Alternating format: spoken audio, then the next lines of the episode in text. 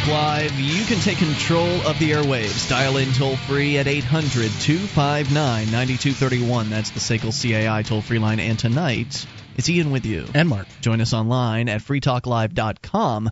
We give you all the features on the site, and we do it for free, including the site itself. Uh, FTL 2.0 now allows you to interact with other listeners in that you get to submit show prep suggestions, uh, whatever you want, news news stories, videos, blog posts, whatever you think our listeners would enjoy. You can submit them to the site, and other listeners can vote them up or vote them down, and uh, as can you vote other people's submissions up and down. So head over to freetalklive.com, get yourself an account. It is completely free.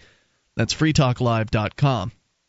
So, Mark, I was looking through the industry trades today and our talk radio business and one of them was mentioning uh, one of our competitors. And I don't know if the, I guess competitor is an accurate f- phrase, even though we're not on during the same day part as uh, as he is. I think they're not a all, direct competitor. They're I mean, all competitors to some extent. Let's I just call him another talk show host. Yeah, another talk show host who wishes he was a libertarian, uh, Neal Boortz. Now, come on, that's He's, so mean. The, the, fact is, both you and I have listened to Neal Boortz. He brought us along on the path of liberty to some extent. It just t- thinks he's a libertarian. That's terrible he say. wishes he was a, li- a, libertarian. He's he's probably one of the closest cases that talk radio has. If you look at the mainstream uh, syndicated talkers out there, to Neal Boortz's credit, he's certainly further along the path than uh, than Glenn Beck is, for instance, who is another character who calls himself a libertarian.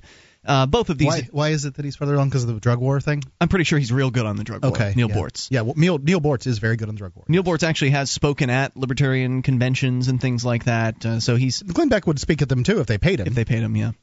Uh, so anyway, uh, he's a little further along, maybe a lot farther than uh, than Glenn Beck. I'm not real sure. I haven't listened to uh, to his show in a while, but they both still favor the war, uh, and they make excuses for for killing people, uh, innocent people around the world. And I, sorry, that's just not a pro liberty position. Anyway, one of the things that uh, also Neal Boortz is just not libertarian about is the idea, or not liberty minded about, is the idea of the fair tax. He's got a real thing for uh, changing around the tax structure in Washington, D.C. And we actually had the fair tax people on this program a while back. There's a lengthy interview available on our guest page at guest.freetalklive.com. And uh, you know, we we did a fairly, I think, thorough job of really delving into what this fair tax thing entails and one of the uh, I guess quick points you can make on it is the idea that the government is somehow going to get rid of the income tax and replace it with a fair tax, this so-called fair tax, this uh, flat not, tax is pretty I'm silly. Not confident enough that they're going to get rid of the income tax. No, I'd be willing to trade you the income tax for the fair tax. I'd be willing to do that. I just don't believe that I'm going to actually have that option, and I shan't make the offer to trade anything until the other party has made their offer. Yeah, it's not bloody likely if they were to go through with this, and there's no indication that they will. There's there's no indication that this is uh, in any way going to become a political reality. It's just something that allowed Neal Boortz to sell some books. Uh, yeah, if they were to, know, go, it's good. It's good for a talk show host to have shtick. Yeah, if they were to go through with it, uh, then it's very likely they would keep the income tax, but they would say, they would tell folks that like they did back when the income tax came around. They would tell folks that oh no no don't worry we're just gonna we're gonna keep the income tax but only for the richest one percent only for those people, you know, those darn evil people with the uh, the what 95% of the wealth or whatever the statistic is. It's only going to go after them. Those are the only people that'll have to suffer the wrath of the income tax uh, heretofore. And of course, Americans would eat it up. Oh my God, thank you for freeing me from the income tax. See, this federal government is possible to change. It is possible to reform. And what they'd really do is, of course, they'd put in whatever a 30% uh, flat tax is, I think, is the proposal basically for this so-called fair tax. Close. Uh, a 30% sales tax, basically, which is built into the uh, the total of the pro- uh, the price of the products. Uh, as I understand it, doesn't yeah. show at the register, so people wouldn't really even realize necessarily what's going on. And then what they would do is they'd slowly ramp up the income tax again. They'd ramp it down to okay, well, you know, it's times are tough here. We need a little bit more top revenue. Five percent. Top five percent now, and then okay, if you're making over fifty thousand or if you're making over thirty, they just change it. You know, a few years down the line, they'd change it. Change the rules, more, and what are you going to do? They'd change it again. You got it again. And before you know it, five, ten years down the road, you're paying the income tax and a 30% uh, sales tax. That seems too quick for me to, to believe that, but maybe, you know. Who knows? Who knows? It's all speculation. Years. I mean, we're all just we're in the world of speculation right now because it's pretty unlikely this is going to go through. Yeah, right. They're going to repeal the 16th Amendment. Ho ho. The other thing uh, is about this fair tax that's worthy of mention is the rebate factor. Yeah. I found this particularly insidious. And the idea that a so called libertarian could support any plan with this in it, Everybody scoots a little closer to the radio. What's so insidious? it is the idea that every American household would receive a check on, I believe it's a monthly basis. Yeah, it's a monthly check. From the federal government Yeah. as a rebate for uh, if you're poor buying stuff at the store. The But idea the- would be that the, the lowest yeah, everybody gets a check for the lowest amount that you make or something like that for so everybody makes below 20,000 um, eh, so everybody gets a check for the, a for the first check. 20,000 that you get it's but if you make 14,000 you're going to get a smaller check than somebody who makes 30 does that make sense I thought it was a flat check across the board for everybody. That, uh, as I understood it, it was just a. It didn't. It wasn't based on your income. It was just we, the federal government, had deter- have determined that the, a poor family would spend this on groceries, so we are going to give you this amount because the idea is to avoid the sales tax on uh, on groceries. we can agree that there's a monthly check how's that there is a monthly check, and, and, the likelihood that it's going to be distributed fairly makes no sense to me. The government doing something fairly? Come on. if if you think that welfare is bad, if you think that welfare gets people hooked on government money and turns them into dependent individuals rather than independent uh, people, if you believe that welfare is uh, is wrong and should be replaced by private charity and voluntary uh, ways to help people, which is what I believe, then you couldn't possibly support this so-called fair tax program, because you're literally talking about a welfare check from the federal government going to every household in America Well, I based on social security numbers. I think. I think that charity's good, and I think the government welfare, uh, you know, institutionalizes poverty. I think that it keeps people down and doesn't allow them to grow out. Whereas charity, um, ex, you know, has the expectation that they will grow out of whatever problem it is that they have. But do you agree that that is particularly insidious and that it would hook every American household ex- essentially on welfare? They're they're all hooked anyway. They're not with the, all. with the earned income tax credit. Yeah, uh, the lot of that, that's 109,000 people that uh, that file taxes out, 109 million people that file Yeah. taxes out there. Um, yeah, they're Okay. already getting welfare. Well, not every American household. I am getting welfare. Really. from the the the I file taxes. Yes. All right. Well, uh, do I you don't want me to do? I'm Stop? I don't believe I'm getting welfare in, in any way, shape, or form. No, I don't think you are. You're not filing, filing taxes. Right, and I probably wouldn't get the fair tax thing because I don't uh, pay into Social Security. I think they were going with Social Security. I don't know how they were going to figure out pay into Social households and all that. I don't know how they were going to what the plan was to uh, ascertain who would get these checks, but they were intended to go to every household. So I thought that was really So that would be no Amish and no uh, pastors would then get uh, get that if I don't think the Amish would cash the checks. You don't? I don't think so. Maybe they would. They don't really wouldn't. seem to want to have much to do with the government. Depends on you, you're making a broad statement about a group of people. That's some of them would, some of them wouldn't. Okay, fair enough. But the Amish folks have seemed seemed to me to be a little more principled than the average American. I think that's a fair thing to say, as far as trying to stay independent of dealing with the state and, and uh, paying them and obeying them. They believe in living simply. Sure. Yeah. So this uh, Neal Boortz character had, and he's teamed up with uh, a couple of other talk show hosts. Michael Reagan, who is uh, basically a failed talk show host. He had a, a, syndicated show and is now not really that syndicated. He's on like one of those Christian talk networks, and so he's kind of heard on some obscure stations here and there. Uh, Who are we talking right. about? I mean, we're not an obscure stations. I can tell you, we have bigger stations than Michael Michael Reagan does. Okay, good. Uh, and also Mike Huckabee, who is also, I guess, a sometime talk show host and former I think politician. he's sat in for some people. Yeah, he's uh he's got his own daily feature. Anyway, these talk show hosts have teamed up for what they're calling the online tax revolt. Yes, it doesn't require you actually getting out of your chair. Yes, it doesn't require you actually going to Washington D.C. to wave a sign. It requires no socialization whatsoever. There's no none of the benefits that accrue from actually getting together at some sort of physical location. And I'm one of the critics of uh, of protests because I don't think they really do much, but I believe there's a social aspect to them, a, a networking aspect that I think that I think is valuable. So I think there is value to a, a protest, an in-person protest. This is all online. We'll give you- Excellent. I, I hate having to get out. We'll give you some of the details here. Yeah, but what's it going to do besides make people feel good? I, I don't Uh, know. we'll give you the details. We'll give you their pitch. More coming up here. 800 259 9231, the SACL CAI toll free line. I'm not sure if this one's worse than the last one we talked about. We'll explain. Have you been thinking about starting a website? I'm going to tell you about a great offer from HostGator. HostGator is a worldwide leader for web hosting, and they make it easy to get your own .com domain name. You create your very own website with their free site builder tools and templates. Use the coupon code FTL. That's FTL is in Free Talk Live. And sign up at HostGator.com to receive your first month completely free. Whether you want a personal blog or a complete e-commerce business website, let the experts at HostGator.com host you.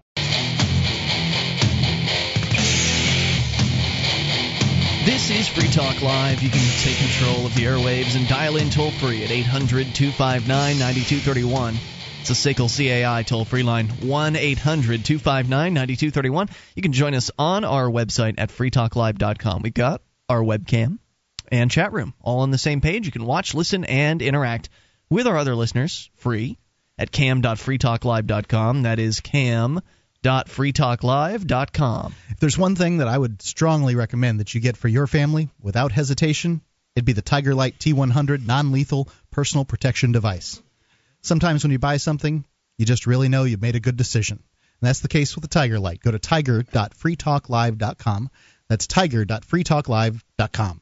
All right, we continue here. Coming up, we're going to tell you more about this online tax revolt that I think is per- particularly silly. Uh, but first, we go to your phone calls about what you want. Nick is in Kentucky on the amp line. Hello, Nick. Hello. Hey, what's on your mind tonight, Nick? I just wanted to tell you a quick story about uh, what happened to me the other day in court. Oh, well, do tell. Uh, yes. Um, and actually, it wasn't me going to court, uh, or at least I wasn't told to come to court. Uh, I went to the courthouse and paid um, my registration for my vehicle that they say that I have to pay them to drive. But anyway, right um, on the roads so that they the, on the roads they make you pay for. Right, exactly.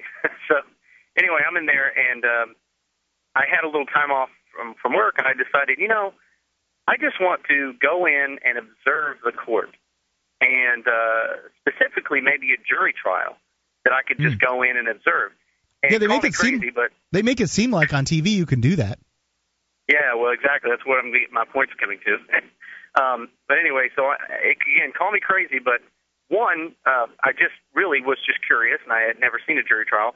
And two, I I was you know I wanted to see the oppression that was going on. Mm-hmm. Um, so I come in there, I'll walk, or I just uh, I look at the docket numbers and all these other things, and find out that there's a, a, a trial going on. So I walk into the, the courtroom, and I and I'm very respectful. I'm quiet. I'm one of these guys who, eh, eh, you know, um, you guys have discussed earlier in the week about being very angry about the state and and and all these other things. Um, I'm coming more to the the peace side of it, and uh, I mean I don't advocate violence. I just mean that I'm so angry at oh, why yeah. these people are doing the things that they're doing. I don't blame you. I'm by no means all the way on the peace peace side on this one. I'm working my right. way over it's there. a constant uh, it's a constant struggle. Right. So so but, but again I I knew that in this particular place that you know I better be somewhat respectful, so I didn't end up in handcuffs. Mm-hmm. Um, so I, I quietly enter the uh, the courtroom, and as soon as I enter the courtroom, um, you know, I really have no idea what's going on. I just see a bunch of people on the jury uh, in the seats and everything, and I walk in and notice that there's no one in there as far as uh, the seats that are open and available. And I mean, all the seats are available. I walk in and this guy, uh, this bailiff, comes up to me and says, uh, "Excuse me, you need to leave." so you were in the courtroom at the docket said uh, the trial was scheduled for that time. Right. Exactly. Okay.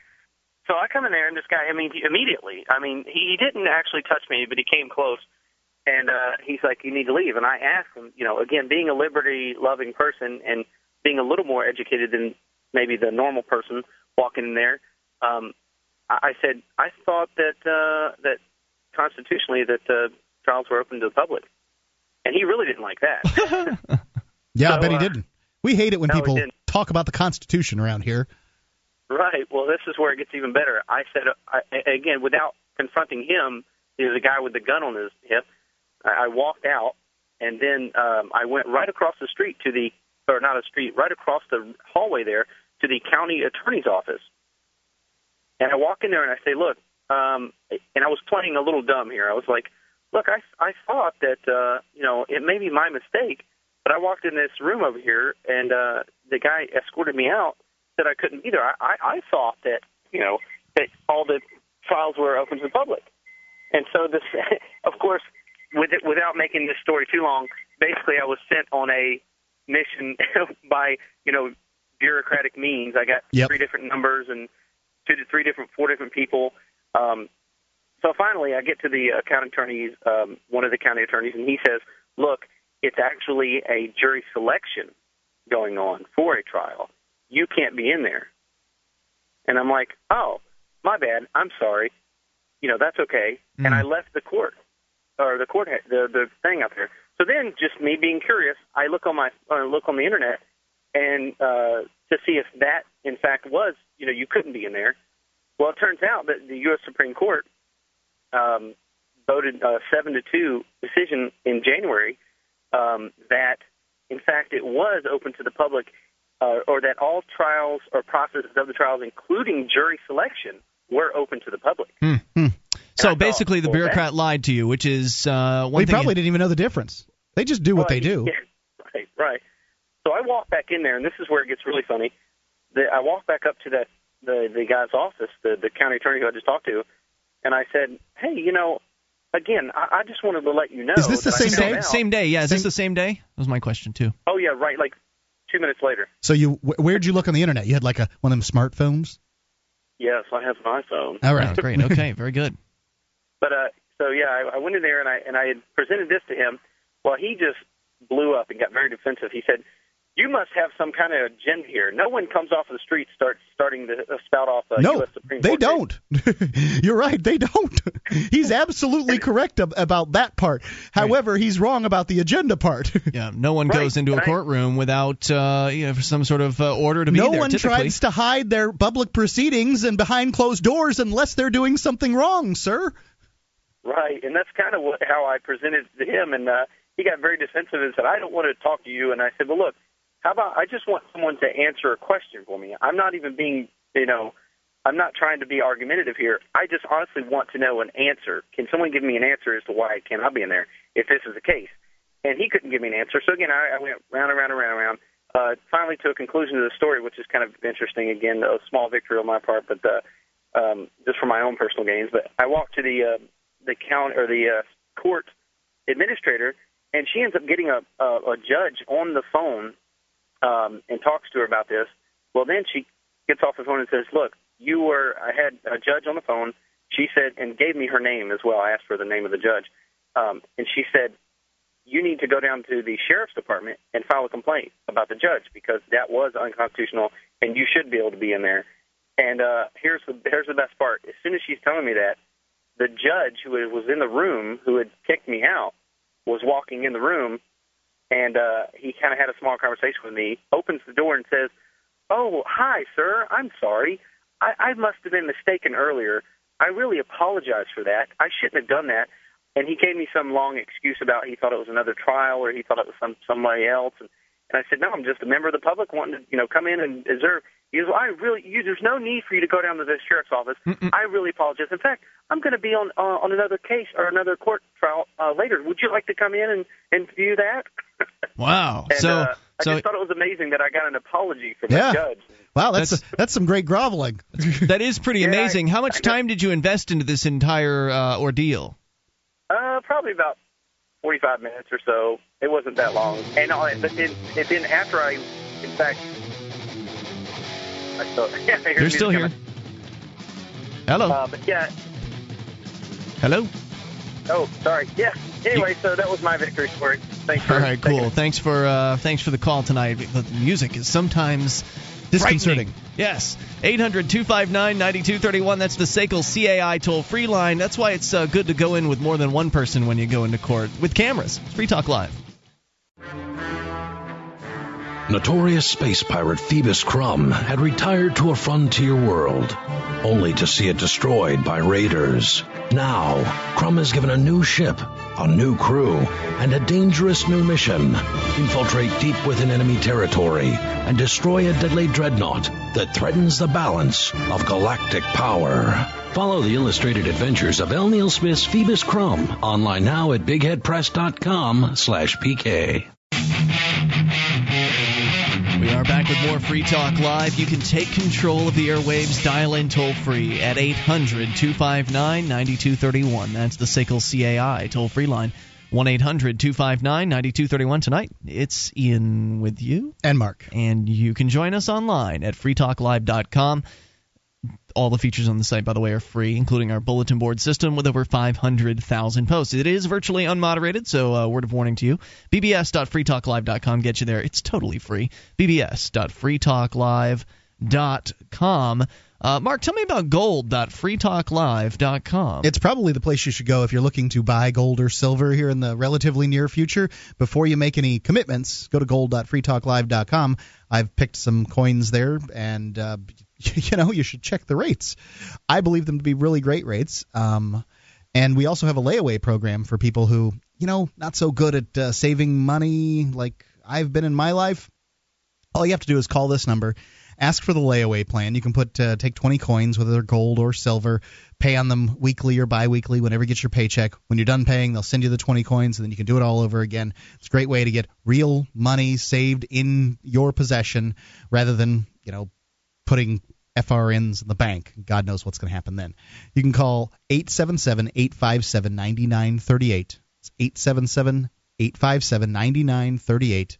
Or if you just want to go by, it's gold.freetalklive.com. Okay, toll free number here again, 800 259 9231. We talked about last night a very silly uh, protest idea, and we may have a sillier one tonight. It, it's kind of a toss up. I'm not sure which one is more fruitless and futile. Uh, we'll get into some of the details here, but your calls are the primary element. So we go to Evan in Michigan. Evan, you're on Free Talk Live with Ian and Mark. Hello, hello. Evan, you're on the air. What's on your mind tonight? Hey, how's it going? Um, I'm calling about two separate things. But uh, I guess I'll start with the first thing. the first thing is the census. Um, just to be clear, you guys aren't filling it out. I have it right here, and it is not filled out. I uh, haven't seen it.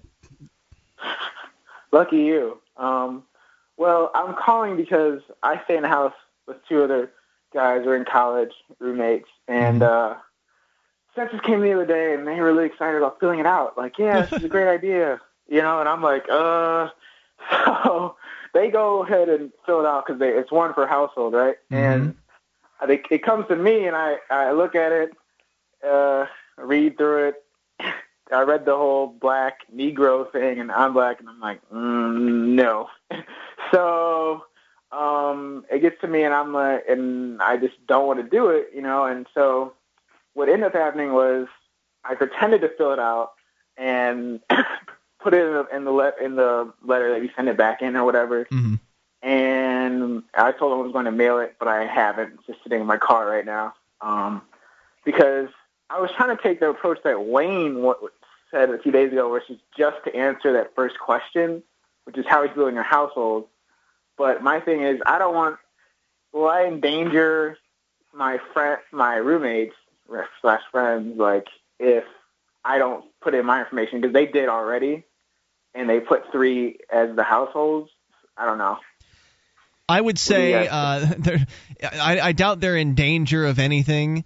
Um, it's not their responsibility, right, to put your information in. They put the information they felt like they wanted to put in. You are putting in the information you feel like putting in, which is nothing. So I would nothing, say, yeah. but you you've made a, com- a, a, tacit commitment to put that in the mailbox, and I think. Oh no, he should send it because yeah, they they want to send it in, so you shouldn't stand in the way of, and of just their remember, obedience. it doesn't matter it just doesn't matter whether you fill it out or don't fill it out. Well, he, he's worried it might matter for them. Well, like, it know, might, are they going to face it, a fine it or could, something? Right. It could matter yeah. matter in some small way if you don't fill it out. But it, it really in the in the grand scheme of things, it's a it is a rather minor protest, which is fine. Do it. I'm gonna you know I'm fine. Great. I'm not going to give them my information either. But um you know don't don't imagine that you're uh, you're holding them back at the door with a shotgun. You know what I mean? Yeah, yeah. I just don't want to get fined or anything like that. I mean I don't care if they come to the house. I'm just not going to answer. I just don't want like the whole house to get fined or anything like that because I'm not. I don't see how they could. But, I don't see how they can enforce the fine. Um, you know, they, they they're getting they have to attach the fine to something, and, right? And they're getting out a filled in. Cen- I mean, they're getting back a filled filled in census. So if they're going to be finding people, it would seem more likely they would find the people that don't fill it in. Uh, but then again, they who knows what they will do? They are government bureaucrats. They do have power, and they are unpredictable. I would say that it's very unlikely your friends will will have any liability, but what do I know? I'm just talk show host. Right, and the other thing is that it might work to my advantage that because we're our lease is ending soon, and I'm graduating the semester uh, in early May. Yeah. And I was told that when they send people, it's going to be like late April, Hmm. and I may or may not be here, so it won't even matter. Like they come around and no one's going to be in the house, I guess. So Odds whatever. are good that if they Who? come around and your roommates are still there, your roommates will give up your information on you, and there's probably not much you can do about Yeah, that. you know, and, and if not, your neighbors will do it. you know, That reminds me, I need to talk to my tenants and tell them to Yep. not uh, do that. they're probably going to recognize that black guy walking out of the apartment. They're going to mention it. You know. oh man. So thanks for sharing Yeah, that, Evan. Anything else up. on your mind tonight? Yeah, I was calling because uh, also because of relationships with uh, uh, the opposite sex and my recent like experiences with them, in the sense Ooh. that how do you deal with you know flaky girls? I guess Did you get stood up? kind of, not really though. Like Def- des- describe with this one flaky. Well, flaky as in the sense that like when you say you're going to do something and they're like, yeah, all about it, and all of a sudden they, uh, when it comes time to do it, they're not about it or they just don't. So are we return your talking about you scheduled a date and then they canceled on you before they didn't stand you up, but they canceled the date in advance? Right. And how many times has this happened? Is it the same girl? Uh, what- Uh, have you met her in real life? Yes, I've met her in real life. We're we go to school together, and I just don't know uh, what's up with okay, in okay, wait, wait, wait. Let me get this the details here. So one girl is what we're talking about. We're not talking about multiple girls. Yep. Okay, one girl. How many times has she canceled uh, on you? Uh, like twice. It's weird because uh, we were really good friends at first, and then I tried to do, you know, take it to the next Mhm. step, or you know, Yeah. just pose that question or whatever. And then as soon as that happened, she, I don't know, I don't really know what's going on, but she's like doesn't care or just doesn't want to return calls. Does anything. so she doesn't she's not returning calls. So when she when she canceled the uh, the date, how did she go about canceling it? through text. So she Text sent you a, she sent you a text to say she couldn't make it. Uh, since and then uh, what, did, what, did you reschedule? What was the second cancellation? What was the first one? What was the second one? Was it a similar kind of date? Tell, give me a little more detail. Well, the first one was through text. The second time, she just didn't text me at all. Like she or didn't call me or get in contact with me at all. So And wait, the second her- time had she agreed to meet with you? Yeah, she did. Okay, but then she didn't cancel. So does that mean you were stood up? Tell me a little more about that. Second time. Uh, well, I was just hoping that, like, when it got closer to that time, we were supposed to meet in the afternoon to just uh, go out running. Uh, and she uh, basically didn't call me or whatever. And then the next time I saw her, which is like a, two weeks ago, which is yesterday or whatever, and I asked her about it. She's like, "Yeah, the I thought the weather was bad, so I just didn't even, you know." So she Are so- both are Oh, have yeah. both of these dates been for running? No, no, no. Okay, gr- just No. great because I mean I'm I'm not interested in your dates if that's the case. no, but we're both like athletic people, and we both run and Yeah, we're there's going in nothing wrong with that. uh, I'll take your word for it, man. I'm just kidding. I, I'm just not with that. interested in running. Uh, some people like to run. I used to do that. Uh, so Yeah. okay, so so you actually showed up at the at the point where you were to go running, and she was not there. Well, the funny thing about that is, I, the same day I was coming back in from New York, and I couldn't actually even make it. But like the thing is, I was anticipating that she would call or something. You know? Did you te- did you text her or call her to tell her that you couldn't make it? No, I didn't. I was I was just gonna see if she was gonna call me because it was already scheduled. You know, so like So you kind of both dropped the ball on that one then, right? Because neither of you called. Well, she doesn't know that he dropped the ball. right, she didn't know. Hmm. I wonder. If, can, can you hang on? when I want to get into this because we haven't actually answered the question yet. The question, of course, Right. is you know is she uh, messing with you here and what's going on? Uh, so hang on, Evan. If you got some thoughts for Evan, maybe you are one of our lady listeners. Uh, or anybody with thoughts on this particular issue, 800 259 9231. Is two cancellations uh, enough evidence that something is amiss? It's Free Talk Live. You can listen to Free Talk Live on the radio via podcast, the webcam, and our live streams at freetalklive.com. Not enough options? Now you can listen to Free Talk Live from any phone, anywhere. Add this number to your phone 760 569 7752. It's a long distance call, so make sure you're familiar with your phone's calling plan. The Free Talk Live listen lines are airing the latest episode of Free Talk Live 24 hours a day, including our live shows. Call 760 569 7752. That's 760 569 7752. Talk Live. You can bring up what you want by dialing in toll free at 800 259 9231. That's the SACL CAI toll free line tonight. It's Ian with you. And Mark. And you can join us on our website at freetalklive.com. We give you the features for free, so enjoy those on us. Again, freetalklive.com. If you like the show and you want to help support Free Talk Live, you can become an amplifier for as little as three bucks a month. We take that money in, reinvest it into the show, get on more radio stations. Uh, we use it to reach out to more internet listeners, exposing new people to the ideas of freedom. You get perks like access to the uh, the commercial break free, uh, commercial free podcast, uh, AMP only podcast, AMP only forum as well. Go get all the details. The AMP only call in lines. It's all yours. amp.freetalklive.com. You can sign up with PayPal, any major credit card, some alternative options available too at amp.freetalklive.com dot com. It makes a big difference for us. And uh, you get some perks. So we continue here. Evan is on the line in Michigan. College student, uh, knows a girl on campus, has been very good friends with her apparently. You decided you wanted to take the friendship to the next level, and Right. you invited her out to uh, do something. What was the first uh, thing? We know the second thing was running. What was the first date? Um, it was to a movie or something. Uh, Um, dinner out, uh, dinner Yeah. and a movie, that kind of thing. yeah. Okay, so so you invited her out to that. You had an agreement. She texts you to let you know. And how in advance? How far in advance did she text you? Might I ask? Three hours. Three hours in advance. She texts you to let you know that she's not going to be able to make it. Uh, you don't. You did not reschedule that particular date at that time. You then scheduled a running date later on. You're both fairly uh, athletic. And so you scheduled a date for running. She uh, did not end up canceling on you. You didn't end up canceling on her. You didn't. You couldn't make it. She didn't make it either. And did I recap everything appropriately so far? Yeah, and the reason I didn't call her, it was just kind of like I wanted to test and see, like, I guess if she actually cared. Because you know, for me, it's like if you schedule something and I can't make it, normally I'll call, you know, or I'll let you know. You That's know, the appropriate thing to do. Absolutely. Right.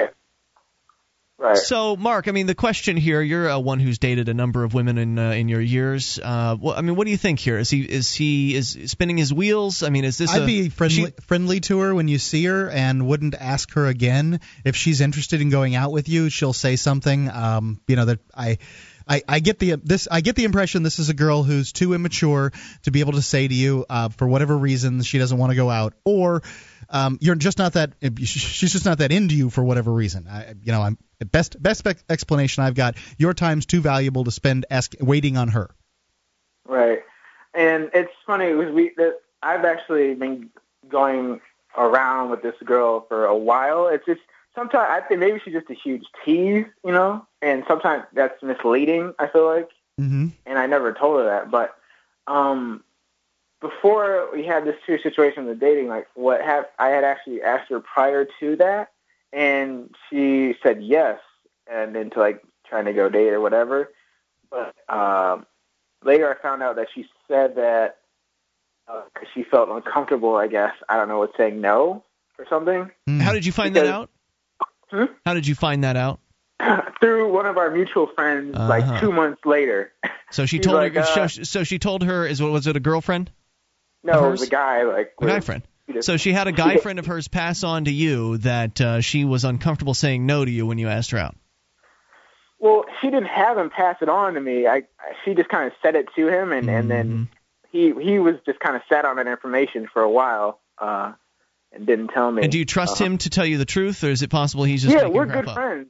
And Okay. but th- then again, like I I was mad at him for about it for a while, but then I ended up just being like, you know, it's not really his fault. He's just like the messenger. I mean, I don't know. What I kind of time frame I are we talking about here between uh, first and second dates and now? How long are we talking about?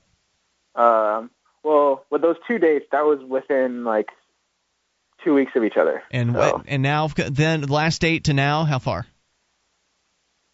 Uh, oh well, between the running and the movie date, that was two weeks, and before that, was, No, no, no. From from the I'm running clear. date from the running date to now. yeah, that's that. Oh, that was. I mean, that's that was like a week ago. So So we're talking about all of this went down within the last three weeks. yeah, or, so So she has not come to you and said uh, she she has not come to you and said let's get a, an- you know another date scheduled. You have not come to her and asked her you know hey what's what's going on? Do you still do you still have an interest in uh, you know going out to dinner etc. There has never been a discussion of the why of what's been going on. Um, well, the funny thing is, like, I ran into her the other day and I asked her about it, and, and I was like, you know, I don't know what's going on. I guess you hate me or whatever. And she's like, Whoa. no, I just been really busy, you know. And I, I'm like, Hmm. oh, okay. Does well, she work like, well, and go to school? No, she doesn't even work anymore. So she just she goes just to school. parties a lot. Mm. Well, Mark, do you do you think he should not talk to her? I mean, you said I don't, know. I don't think he should uh, not talk to her. I think that I think uh, you should talk to her and you know yeah, see what's going I, on. I don't think there's any reason to No? approach it. I, I, you know, for one, uh, you're you're all about that communication. You guys haven't established a commu- communication in this area well enough. She hasn't she hasn't reciprocated with communication. She doesn't want communication in this area. So you're really just putting your heart out there for no good reason. Mm. Um, she hasn't Right. she hasn't shown herself to be gentle with it. So she doesn't deserve it. I see. right. You- Um, my, my other question for Mark is is how do you feel about forcing uh, a date, as in a sense, because I actually had a previous conversation with her about like dating, and she was like, "Well, I'm not really for it, but I feel like we'd have a lot of fun." But not, but then I told her like, "Well, if you don't really want to do it, we don't have to do it." And then and then she kind of said, "Well, we can just do it, you know, or whatever." But uh I was, and at that point, I was like, "Forget it, never mind," you know. Yeah, because I, I like, think I don't think want to. you- I, I think you're right, Mark, that uh, she clearly doesn't have uh, the interest that she should in order to keep this moving forward. So Yeah, I, I and that that's how I feel about it. And maybe she'll um you know come to the conclusion at some point that uh, that she does have that level of interest because you know, you know that uh, she'll miss the friendship to some extent. I'm not saying you shouldn't try to be her friend. I'm just saying that there's going to be there's going to be this gap between you. There is because she hasn't fulfilled uh you know her responsibilities and you know that have been created through conversation. And so there's going to be a certain level of a gap. Maybe she'll want to bridge that gap and maybe she won't, but you're best off by uh just you know moving on. Right. Well, I always thought because like sometimes you know I hear people like you know when talk about people getting together or whatever, and the guy really likes her, but the girl has like no intention of like getting with her, and the guy just kind of shoves it until down her not really shoves it down her, but you know like uh encourages it until the point where she finally says yeah or whatever. So Yeah. I thought maybe that may that describe? That that may describe your situation. Um, I don't. I, you're not going to get. What are you, What are you hoping to achieve out of by do, by doing that? If you uh, are at a party and a girl's drunk and you keep on saying, "Come on, come on, come on," at some point or another, she may give you what uh, you're you're just a looking for. douchebag at that point. But um, you know, you know, I don't know. It's not a relationship, and it's never going. To. So the be. persistence doesn't work. Persistent, you know. No, persistence is uh, great for Hollywood movies, and it's it, it, it's it's really essentially stalking in real life. Um, and I think it's a real disservice that Hollywood has done for young men because it encourages them to essentially act weird, that's good. and it's a shame. I think that uh, that pretty much settles it. Uh, uh, Evan, any, any, any other thoughts for us tonight? Uh, no, uh, uh, that covers all the bases tonight. All right. Well, hey, don't good work. hesitate to call back if you have any other uh, thoughts because I sure do enjoy the relationship questions when they come up, and they don't come up very often. So thank you, Evan, for the call, and good luck out there. 800 259 9231. That's the SACL CAI toll free line. We continue here uh, with your phone calls. Roy is in New York. You're on Free Talk Live. Hello, Roy. Hey there, guys. Hey, what's on your mind tonight, Roy? Well, I was, that was an interesting last call. I'd like to say I agree 100% with Mark. I also dated a lot of girls, and uh, I wouldn't be surprised if uh, that guy goes out and dates another girl, and then uh, this one comes around and says, "Oh, maybe I should go out with him after all." That's that exactly wasn't what's going to happen. Once she sees him with Yep. another girl, you as mean? soon as he's holding hands with some other chick, it's going to change everything. yeah, but uh, I wanted to talk about talk radio actually, and Sure. I know uh, Ian is fresh on the heels of coming back, rubbing shoulders with all the big wigs at the uh, Talkers convention and stuff. Yep, it's true.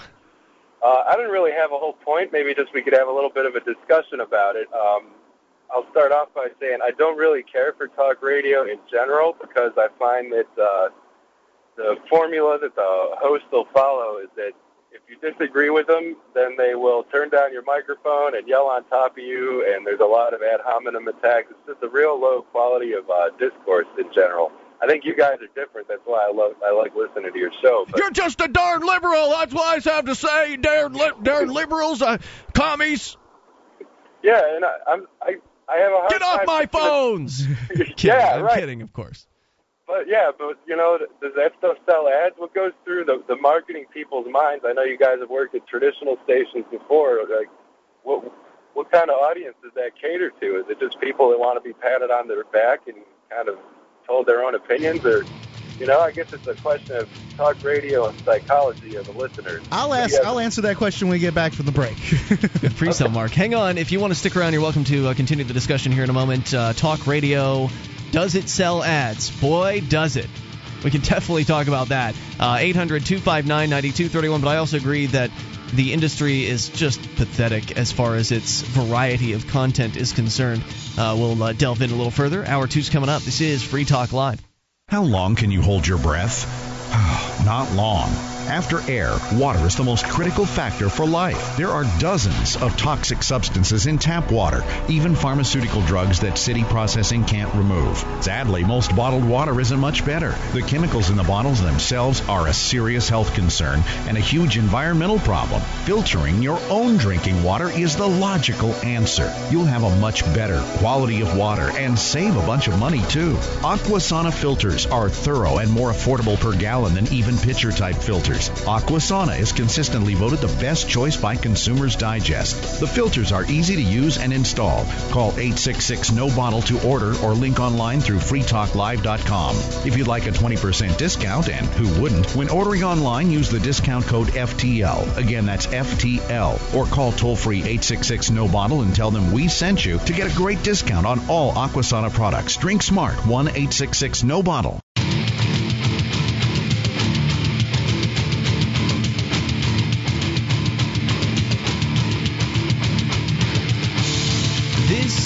Talk Live. You can take control of the airwaves toll free. 800 259 9231. That's the SACL CAI toll free line as we launch into the second hour of the program tonight. It's Ian with you. and Mark. And you can join us online at freetalklive.com. All the features, they are free, so enjoy those on us. Again, freetalklive.com. Uh, so head on over there when you get a chance and enjoy the site. We go uh, back to your phone calls here. That's what the show is about. Your calls about anything. Roy is in New York. Uh, are you with us, Roy?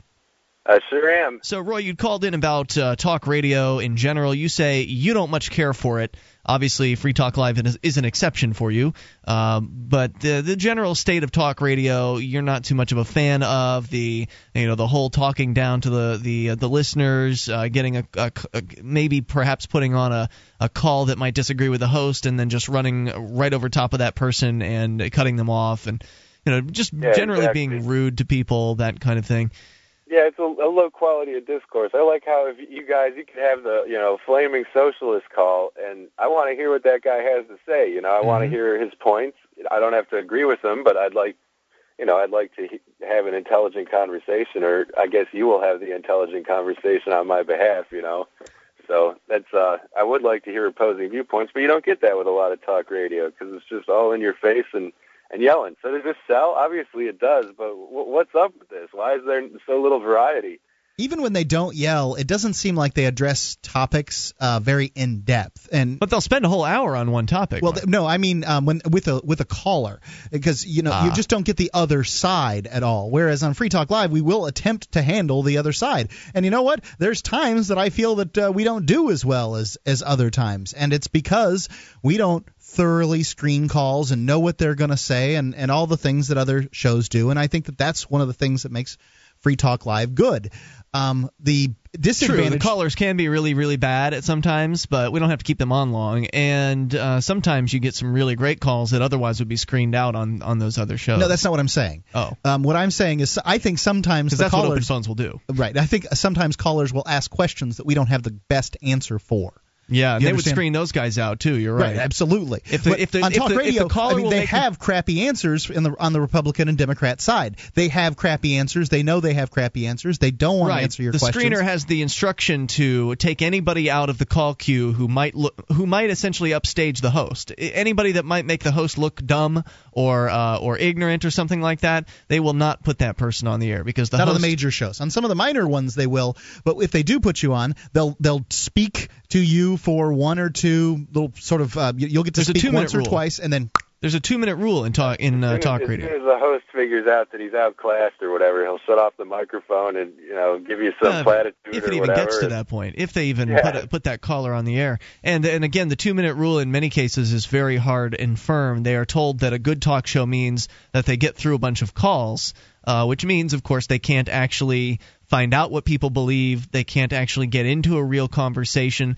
Sometimes when we're on this program, I mean, sometimes if a call is just so bad, it has to go. Uh, but uh, many times we'll have somebody on the line who if we were to just do this two minute rule nonsense, we would throw them out before they actually got to something really meaty that we could really dig into and learn about them and, and find out more about what their belief system is and that kind of thing. And, and there are some in some callers we've kept on for multiple segments just because I've just wanted to you know to essentially mine uh, mine their you know, dig around in their mind for that long. It's been that interesting. Yeah, to me. you even gave Scott the Bigot uh, multiple segments. I think the first co- first time he called.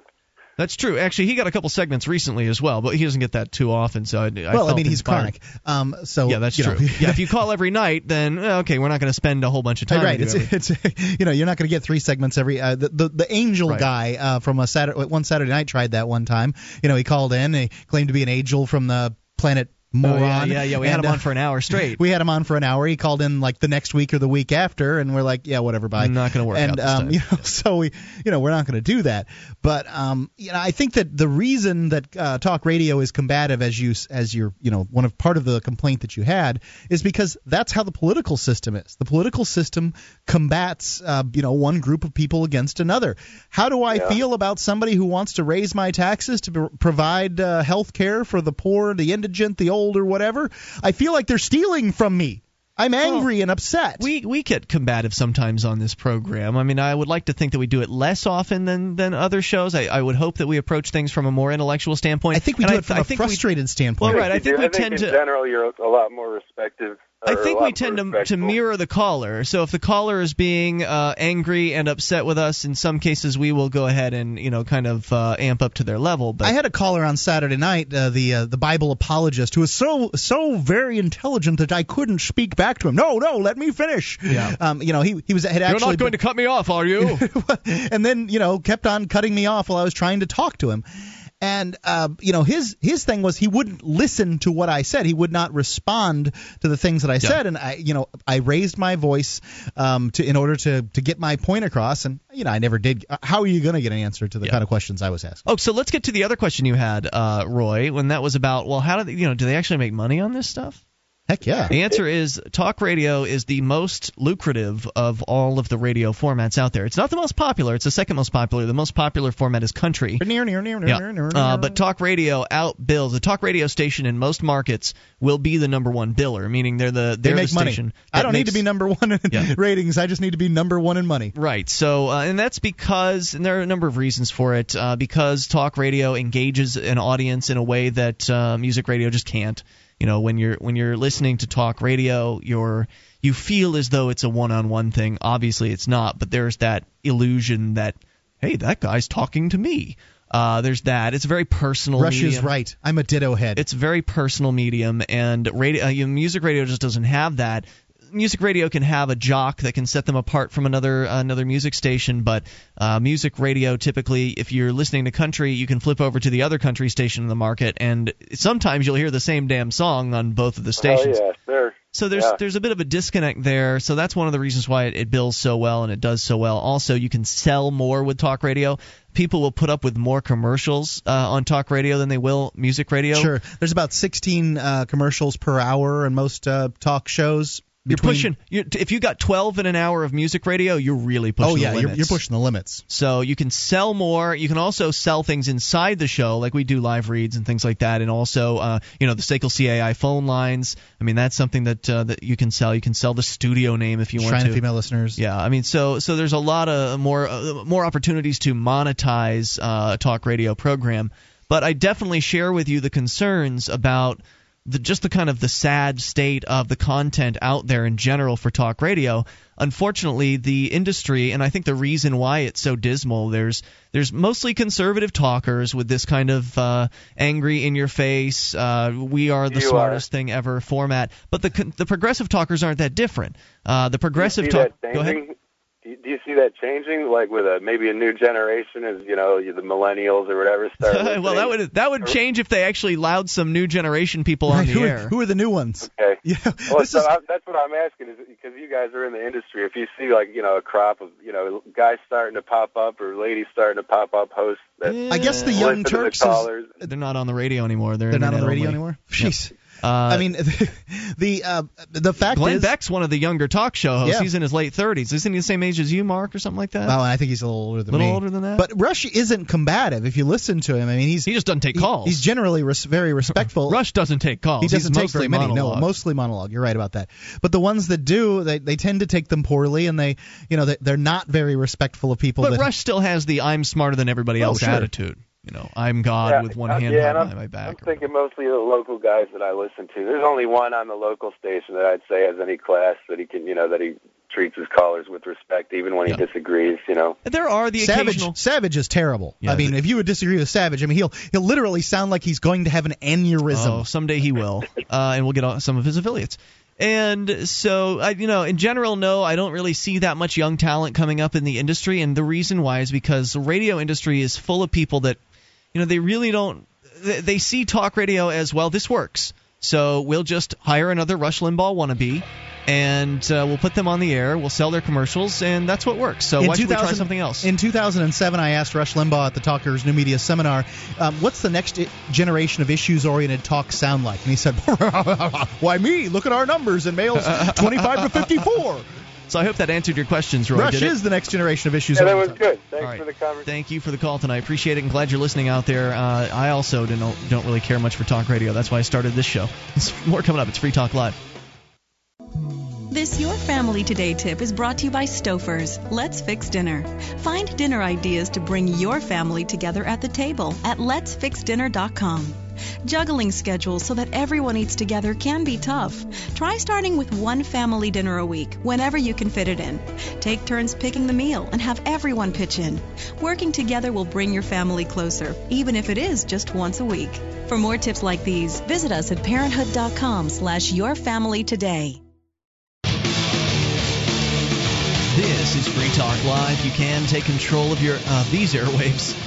They are your airwaves if you Get take- your own darn in. airwaves, people. 800 259 9231. That's the SACL CAI toll free line tonight. It's Ian with you. And Mark. Join us online at freetalklive.com. We've got a lot of features. We give them away, including our wiki with over 2,000 pages created by listeners like you. So the front page of our website at freetalklive.com is listener interactive in that you can submit new show prep ideas and videos and blog posts and whatever else you think our listeners might like. They get voted up and voted down. That's very user created content now. And we still have our wiki where you can create virtually anything. It's like a listener editable version of our website entirely. Go to wiki.freetalklive.com and you'll find out that it is free. wiki.freetalklive.com. cleaningcredit.com. If you're looking to buy a house or a car in the relatively near future, I'm telling you, you're going to save money, hundreds, thousands of dollars if you go to cleaningcredit.com today, right now, um, because first off, you don't know what you have on your credit form. I, likely, if, if you're like the vast majority of Americans, and if you do have foreclosures, bankruptcies, judgments, liens, collections, late payments, or anything like that on your credit file, any kind of derogatory credit, you're gonna, it's going to cost you more for the loan. So get it removed by going to cleaningcredit.com. Their rates are extraordinarily ex- uh, you know affordable at uh, $60 a month. And it's not like you have to stay on there. It's just $60 a month while they're cleaning your credit. Cleaningcredit.com. It's a All right. great service. We continue with your phone calls about what you want. We go to Rick, listening in California. Rick, you're on Free Talk Live with Ian and Mark. Hey, um, Hi, Rick. On the uh, on the last show, uh, the concept came up of maybe exposing your kids early to ecstasy, just so they'd be more familiar with it. Uh, no, no, that wasn't setting. wasn't uh, my suggestion. I, I didn't recommend that necessarily. But if you were going to do something like that, it would make more sense for them to do it with a family than uh, than with uh, some uninformed uh, teenagers. That was my point. Uh, well, I mean, with something like alcohol, I I agree with you on that, and my my uh, my parents did actually do do that with me. Smart Um, move. With ex- I, the reason that kind of scared me when it came up uh, about ecstasy is because there is some evidence that damages uh, uh, brain Is there? function. I mean, it, it's a it's a current issue in science. I mean, I, I've got a paper in front of me where people are researching it, and they've got images of kind of before and after brains. Rick, I complete. They can- I, I completely understand where you're coming from, and certainly you're going to be able to find science on any drug that's bad for you. I mean, well, you would say that alcohol could be bad for you, right? Yeah, sure. If you if you And- if you take enough of it, but I, I don't think taking a few glasses of it as a child are No. going to have any kind of measurable Right. effect. If Although the- with ecstasy, it may it may actually have an effect. Mm, Sure. If this, no. You, no. you're just claiming that's that's so. I, I've I heard these you make that claims, claim. and I don't have the information in front of me, but I, I believe they've been fairly uh, effectively rebutted. Go ahead, Mark, with whatever you were going to say. I'm just, uh, you know, if if the if the claim that Ian made, and I was here, and I, that's what it sounds like it was to me that um, that it would be preferable for the child to be exposed to ecstasy in the um, setting of the home as opposed to the setting of, you know. Uh, some dirty club with uh, some pimply faced kids that uh, give them bad advice about how to, you know, healthcare and things like that. Um, I mean, wouldn't you agree that that's a preferable situation? Because you know the situation isn't whether or not your child does drugs, because unfortunately, as a parent, you really don't get to choose that. Yeah, I, I agree. Uh, it's better to expose if they have to be exposed. I agree. It's better to expose them in the home than not. Yeah, I Well, mean, my I, parents and I don't think you they can. said, Yeah, I'm sorry. Go ahead. Well, they said uh, my dad said drugs will get you hooked, basically, and I, I took it to heart, and I, I, I felt like I don't have enough self-control to deal with that, so I just chose not to really get into them. You know, and I think that kids listen to parents that take, you know, some that that, that seem to show some level of uh, concern there. Because my my parents didn't even uh, didn't address it at all with me, and you know, I think I would have.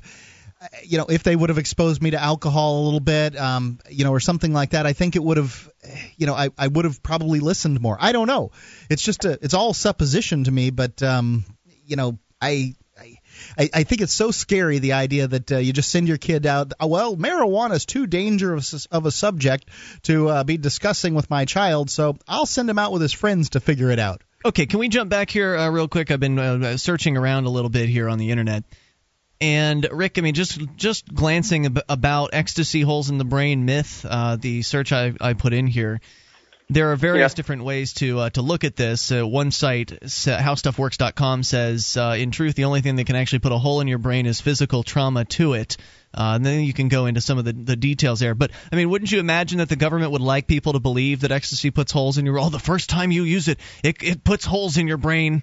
I mean, come on. Well, well, I know it doesn't put holes in your brain. It's it's affecting the the uh, serotonin serotonergic system, which is the system that regulates serotonin. Anyway, I mean, that's Ecstasy does flood with- your brain with, uh, with I believe it is serotonin, uh, but yeah, it does flood your brain with that. It essentially opens up your, um, oh gosh, the floodgates basically, and as I understand it, and yeah, but proper Uh, taking of it doesn't mean that you, you you don't take it for you know three ni- three days in a row. Right, and I think that's the important point here to make is that anything used in excess is likely going to be damaging to you.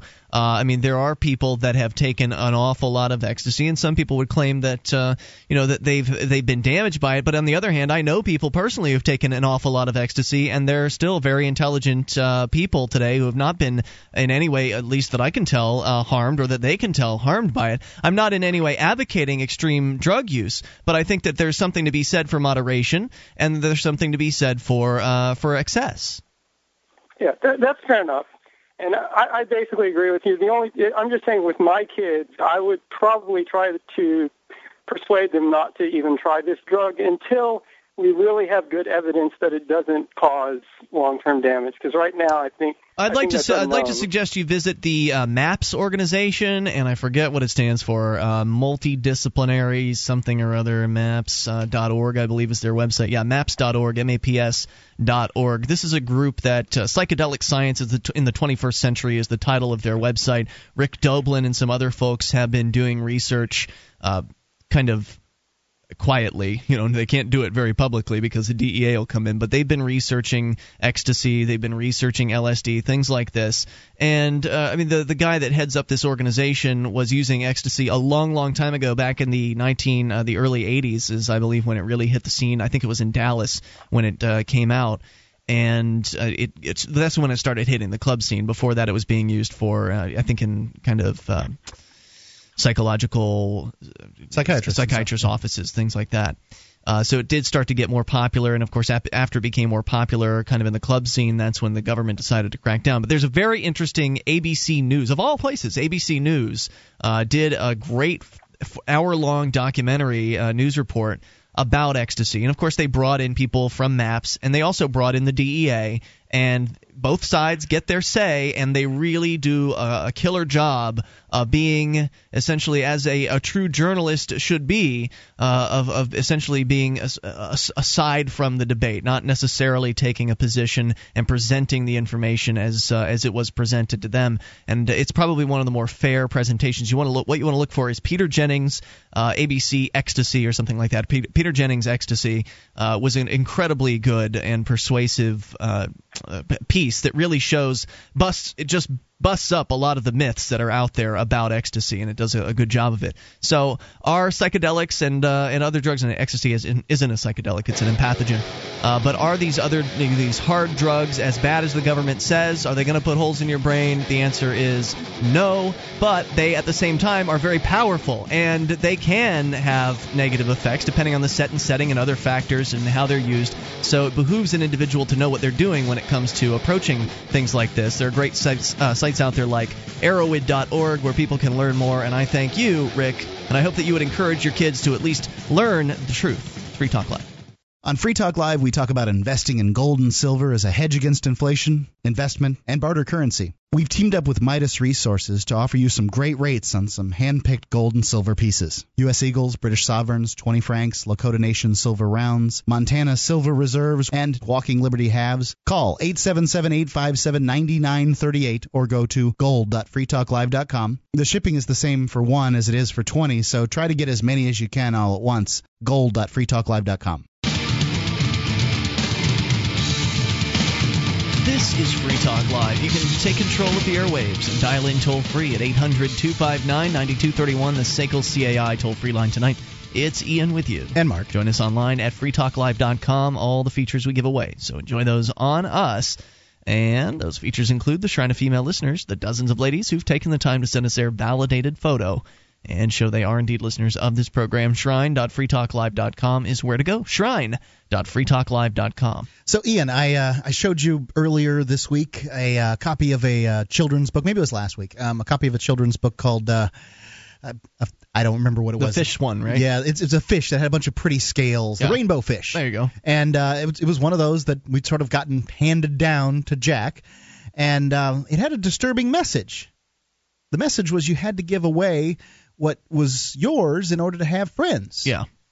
And you know there are a lot of children's books out there with disturbing messages. Um, you know, I mean, you're not just talking about the, the mildly disturbing ones like anthropomorphic animals and machinery, but uh, there's you know really disturbing ones like why mommy's a Democrat and things like that. so you can combat that if you wish. You can uh, stand against that kind of thing by uh, buying an island called Liberty. It's a great book. I've got it for Jack, and he loves it. And you can get it at freemarketunderdog.com. I read it to him most days. Um, you know, he he brings me the books he wants to read, and it's one of the ones he brings around. You get a 10% discount for listeners of Free Talk Live by using coupon code FTL.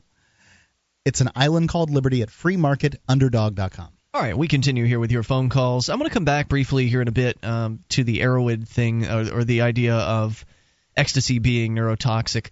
We'll get back to that here in a moment. But first, we go to your phone calls. Matt is in Illinois. Matt, you're on Free Talk Live on the Amp line. Good evening, gentlemen. Yes, sir. What's on your mind tonight? Um, I wanted to take it back to uh, Evan's call earlier tonight, and um, I don't know, maybe give him some advice or I don't know. Do your best. The advice. But um, For our listeners I- I- that uh, hold on a second, Matt, just to recap for any listeners just tuning in, uh, you're you're calling about Evan, who is in uh, college. He uh, knows a, a young lady. He was friends with her. Tr- tried to take it to the next level by scheduling a date. She canceled. They scheduled another date after that. Uh, neither of them actually ended up going to that date. And basically, Mark, your, your advice for him was this girl's probably not interested. Probably should leave it alone. If she wants to do something, she'll come back around and suggest it. Right, Mark? Yeah. Okay, go ahead, Matt. yeah, I think I'm probably going to reiterate what Mark said. But I, I did have a similar experience, or actually have been having a similar experience with this lady who I was introduced to by somebody because they thought we'd hit it off together, and she was in a, a bad relationship. Apparently, the man she was going out with was uh, being a little bit uh, abusive to her, not physically but mentally. Hmm. And so she was a good-looking woman, and I uh, invited her over to dinner, and we talked, and we had some nice discussions, and she seemed to be um, warming up to me a bit. But she said, you know, I just want to take it slow. I want to be friends, and I said, fine. And uh, I started trying to call her, and at first, for a couple, you know, for a couple of weeks, I'd call her, and we'd talk, and had some good conversations. But then she stopped answering her phone. Hmm. She stopped talking to me, and I started to hear through the grapevine that she was seeing this guy again. The And he was- abuser. He was yes, he was. Tr- it wasn't so much physical abuse Yeah, as yeah. mental. Mental. He'll, he, he, he's the kind of guy. He disappears for a couple of days. Goes Crack off. binge? Nobody knows. No, nobody knows where he's going. Whether he's going out and getting drunk, Sounds like a crack getting- binge to me. But go ahead. or yeah, or getting higher. Well, crack binge, or Yep. whether he's seeing another woman. Nobody knows. be. And so I tried to communicate with her, but she wouldn't talk to me. She wouldn't answer her phone. I'd leave her message. She wouldn't call me back. So I just gave up. Um, it's it's just not worth it. It's, Yeah. it's not worth it to me. It's a waste of my time. There's other people that I know that want to see me that I can spend time with. There's things that I can do on my own by myself that, where I need my peace and quiet, and I, I don't even want to be bothered. So, you know, I, I, I it sounds like this Evan guy is a real nice guy. I'm sure there's other women out there that would would really enjoy his company and want to go out with him Certainly. and he should maybe pursue them. And I think that Mark's right. If this girl uh, wants to wants the the relationship to go further, if she sees he's going out with other women, then she will come back to him. Um, I don't. With me in this situation, I don't think this girl is going to come back to me at all, unless she finally puts her foot down with her current boyfriend. But I, I don't know that that's going to happen. And right now, I don't care. you know, I don't know whether uh, it, in the long term it's uh, you know the, the most effective means or anything like that. And finding your soulmate is uh, to have uh, you know the the ex or the one that, that you were sort of pursuing see you with some other girl. But I can tell you, in in, in the short run, it's extraordinarily effective. Um, if you want to get that ex girlfriend back or the uh, or the girlfriend that or the, the girl that you wanted to date or whatever, and she sees you with some girl that she considers to be attractive. Suddenly, her mind changes. Presuming she was interested in you in the first place, right? Which maybe she wasn't. Maybe she was just, uh, in Evan's case, maybe she was just simply going along because he was nice and she didn't know how to say no. In which case, would And- she be enticed by the fact she that might he's with very another well. woman? I, you know that my- I don't. I don't. I can't say. All I can say is what my experience and what I've seen, other, and I've seen it over and over again. Matt? Yep. Any other thoughts? I, I I agree with that, and, and especially in terms of sexual relationships. What maybe this this girl just you know wants to be friends and, and doesn't want to have anything sexual to do with him, but just you know likes to talk to him. In which case, she'll probably be back and try to start that up again too. there you go, Matt. Thanks for the thoughts. and- yes, go ahead. As far as I'm concerned, you should accept that kind of kind of thing, um, and just just accept it for what it is, and not try to go any further. Sometimes. Fair enough. Thanks for the thoughts. Appreciate hearing from you tonight. 800 259 9231. That's the SACL CAI toll free line. So our earlier caller, uh, Rick, was was talking about the, the he'd heard about ecstasy doing damage to uh, people's brains and things like that, and so Erowid, of course, is the uh, my choice uh, for places to go for a place to go on the internet uh, to find out about drugs. They've got so much information: plants, drugs, chemicals, uh, pharmaceutical, illegal. You can get all kinds of info on Erowid.org. And here's a little story from back in 2002. In another blow to the U.S. government's credibility as drug information provider, as though they had any credibility, at least uh, in our on our show. Uh, the Johns Hopkins brain scans, which have been used to prove that MDMA causes brain damage, have been called flawed by independent researchers and editors of the magazine New Scientist. Under the cover story, E is for Evidence, the British science oriented magazine New Scientist published a set of articles and editorials related to this topic in April of 02, denouncing the use of the questionable scientific data in the war on ecstasy consumption. There are several articles in the New Scientist, but most of them can be found. Uh, they give you some links. The New Scientist article is a well balanced but critical look at the issue of overstating the certainty of findings of brain damage in ecstasy users.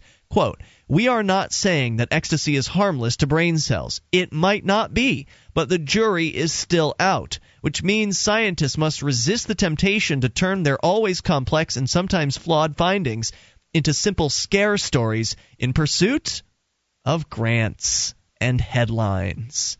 Gee, have we seen some stories recently in the news that aren't necessarily drug related about science just essentially eh, you know making crap up for the fact that they're going to get some grant money? Yeah absolutely we've seen that. And i'll tell you from that, the government? uh, stories that uh, are pro drug as far as pro illegal drug like say marijuana does something good for you here or something good for you there and that way do not get near the mileage that uh, stories that as far as press yes right yeah. as far as press goes that uh, stories that are oh drugs are bad in this way or that yep. way. It's refreshing to see a mainstream technical magazine publishing critiques of the science for politics, which has compromised the credibility of government sponsored science in the eyes of many. Historically, it's been left to fringe groups to criticize the fundamental system of peer reviewed science and the often unscientific politics and economics which govern publication. The New Scientist describes how journal editors have joined in the war on drugs by turning down articles which don't support the anti drug view, like you're talking about there, Mark, including papers which report no effect results. 800 259 9231. A little more from the New Scientist here in moments. Your calls as well about what you want. This is Free Talk Live. This is Free Talk Live. You can bring up what you want by dialing in toll free at 800 259 9231. That's the SACL CAI toll free line. 1 800 259 9231. Uh, and you can also visit our website. Got a lot of features on the site. They are free including our news updates, our up, our uh, listen uh, listening options. It's all there for you. If you enjoy the program and you want to help support Free Talk Live, then we ask you to shop with us at amazon.freetalklive.com. Just head on over to amazon.freetalklive.com, get your shopping done with dozens of categories in which you can shop. And you can even buy used if you want to. If you're buying brand new, though, remember you get free Super Saver shipping on a whole lot of their brand new items.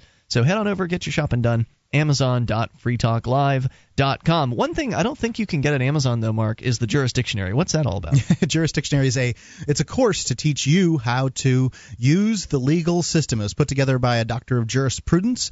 It is an awesome course. I've been taking it. Um, I probably should study a little harder and a little longer, but you know I do feel empowered, um, and I'm going to be using it in the. Uh, you know, I've Got Your parking ticket yeah, trial. I've got, I've got the big upcoming parking parking ticket trial.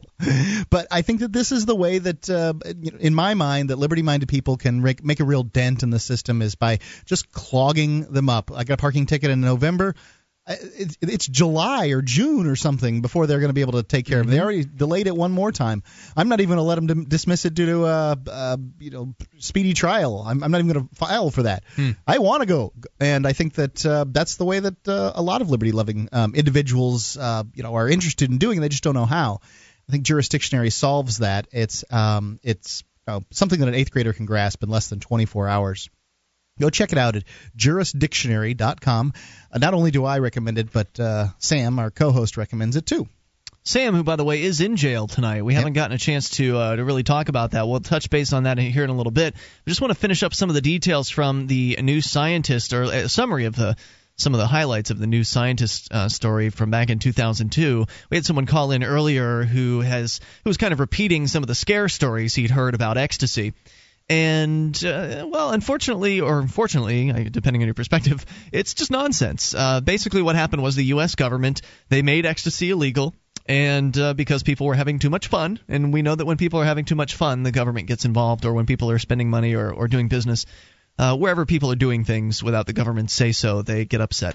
And they came in, they made ecstasy illegal, and then of course they said after the fact, well, find us a reason to justify this, find us a reason uh, to, to, to scare people out of using this uh, this product which in many cases has been very beneficial and very therapeutic to people that have had traumatic experiences in their lives. It's one of the very useful uh, methods, uh, one of the useful things you can do with uh, MDMA. We're using the street street term ecstasy. MDMA is the actual product. It's important to point this out. We haven't yet that when you're buying what's called ecstasy on the street, you may or may not be receiving MDMA. So when I'm talking about ecstasy, that's true with any drug you buy I'm on the ta- streets, and that's the problem with buying drugs yeah, in the streets. It's the problem with the, one of the problems with the black market. But so when when you hear me say ecstasy, I'm talking about MDMA. Maybe I should just say MDMA. Anyway, uh, I guess people know the term ecstasy. But new scientists took a look at some of the so-called science that was being put out there, saying that there were uh, there was neurotoxicity, you know, holes being put in the brains of people that uh, that did ecstasy, and it's just nonsense. A new scientist said that it's an open secret that some teams have failed to find deficits in ecstasy users and had trouble publishing the findings. The journals are very conservative. It's a source of bias. He himself, the guy that uh, was quoting there, uh, has had two papers in this sort of this sort turned down by the journals. So basically, you've got these uh, medical journals uh, the drug journals that are publishing the anti-drug stories, but not the pro-drug stories or the neutral right, drug stories. Exactly. What's most troubling, perhaps, is how often science has been misappropriated for the moral crusade against recreational psychoactive use. The now debunked moral panic surrounding LSD and chromosome damage, reefer madness, cannabis and brain damage, crack babies, and most recently the ecstasy holes in your head campaign have all come from premature, controversial, or invalid science foisted onto the public by overeager, overfunded drug warriors. Two years ago, uh, NDA Director Alan Leshner launched an anti ecstasy campaign based on images from flawed PET scan research conducted at Johns Hopkins. The campaign's trademark was a stylized image of two brain halves side by side, with the darkened hemisphere marked brain after ecstasy. Unfortunately for the public, NIDA, excuse me, not and the NDA, NIDA has once again allowed politics and morality to trump their science. The U.S. has spent millions of dollars pressing its brain after ecstasy images in widely distributed postcards and online, even months after NIDA learned of the data problems and weeks after the uh, some the scan studies were publicly discredited. NIDA is still pushing them as unadulterated fact on their website. So there's more here. Stephen Kish's article in Pharmacology, Biochemistry, and Behavior, published in April 02, investigates the reliability of the PET brain scanning showing damage. He concludes that the studies completed to date include serious uh, methodological flaws, including huge variations between the individuals tested, the use of non serotonin specific tasks, lack of test retest reliability data, and other invalidating assumptions about the types of test used. He says that based on the brain scan research to date, it cannot be assumed that ecstasy exposure causes a chronic serotonin deficiency condition. It cannot be assumed, based on the brain scan research, that ecstasy exposure causes a chronic serotonin deficiency condition. Uh, because of the serious methodological concerns in the PET measurement related to the high scatter of the values for the control and drug groups and lack of test retest results, the data derived from the investigation can only be considered at most semi quantitative. Finally, another paper currently in the process of publication also examines the PET scans showing that the serotonin binding levels recorded for even extremely heavy ecstasy users, estimated 500 milligram average dose between 70 and 400 times in the 1998 study, were typical for controls in other studies using the same chemicals and scanning techniques. As one PET researcher described to us, they didn't have the necessary skills required to competently analyze the data. They were undertrained in the technically demanding field of PET scanning, and their results reflect both a lack of ability and a failure to notice when their results were coming back wrong. I mean, these scientists are looking at these uh, reports and saying, these guys don't even know what the hell they're doing. They don't even know how to look at a PET scan, let alone all of the other methodological problems that uh, they encountered when they were actually analyzing the studies. So a little sciencey there, but there's there's a lot of detail out. You can go to erowid.org and pull up the full New Scientist article if you want to, and I imagine there's been uh, more published since then. I think that uh, you know the simple stuff is that more people die in the United States every year from properly using prescription drugs that were prescribed to them. That's properly using prescription drugs that were prescribed to them. That's true. Than overdosing from illegal drugs, all of them combined. Yeah, you're talking about. I, I think it's a ten, a factor of ten. Where last numbers I saw, and this was years ago, so I don't know what they currently are, but last time I looked, it was around like 150,000 people a year dying from properly prescribed prescription medications, and 15,000 dying from overdoses and things like that from Yeah. illegal drugs. And of course, it's it, it's worth pointing out that those illegal drug deaths aren't all overdosing. A lot of them have to do with side effects. So, for instance, an ecstasy uh, MDMA user may be in a club scenario where they are uh, they're, they're dancing a lot and there's not a lot of water available to them. They may die of dehydration. That's uh, one of the reasons why a lot of people die. If if somebody dies from ecstasy, Yeah. supposedly, it's usually some sort of dehydrative uh, death. So again, these are problems that will be solved in the absence of drug prohibition, largely because if drugs were legal, then people would have more good information about the side effects of these People drugs. People still die, die from alcohol. No I doubt mean, about it. No doubt about it. But there would be no Better- excuse for them because now there's the excuse that well they didn't know. And if you were to be buying ecstasy off the shelf in Walgreens, then it would have the label on it that says, okay, well, you know, here's the appropriate amount to Stay take for- hydrated. for, uh, here's you know here's Don't your get too hydrated. Here's your weight. Here's the amount you take for your weight class. Uh, here are some of the side effects that you can expect to experience. Make sure you stay hydrated. Uh, You, you could have the information readily available. You wouldn't have to go seek it out uh, on erowid.org, which is a great website that has all kinds of uh, detail and, and really useful information about drugs. And yeah, some drugs are really dangerous, and uh, some some drugs that are illegal, some drugs that are legal are really dangerous. You know, we were talking about uh, oxycodone recently on the program. That's a fully legal prescription medication that some people have had very, very profound addictions to, to the point where they're paying 20 bucks a pill on the black market to get their hands on the stuff. And in fact, uh, I hope that at some point we'll we'll be able to talk about this. I know that Brad Jardis wanted to come on and talk to us about his experience using legal uh, prescription medications. And I look forward to that conversation. I want to have it on a Saturday night because the last time we did the prescription drug conversation on this program, it didn't really go over that well. And it's probably been a couple years since we've done it. And we've got a whole lot more uh, affiliates now than we did before. And there are people out there with some of the most heart wrenching stories of addiction to prescription drugs. So maybe we'll uh, manage to uh, wrest some of those out of our audience one of these nights. We'll get to that here. 800 259 9231. Coming up, hour number three is on the way. We still have that silly tax protest uh, to talk about uh, on the way here, and your calls as well about whatever you want. 800 259 9231. This is Free Talk Live. DVD, books, music, instruments, periodicals, computers, software, electronic, photo, cell phone, office product, home and garden, bed and bath, furniture, kitchen, pet supply, automotive, hardware, apparel, shoes, jewelry, grocery, healthcare, sports and outdoors, toys, games, used, and more. It's a department store at your fingertips. Amazon.freetalklive.com. Get all your shopping done, a great deal, delivery to your door, and a percentage of your purchase will go to Free Talk Live when you enter Amazon through Amazon.freetalklive.com.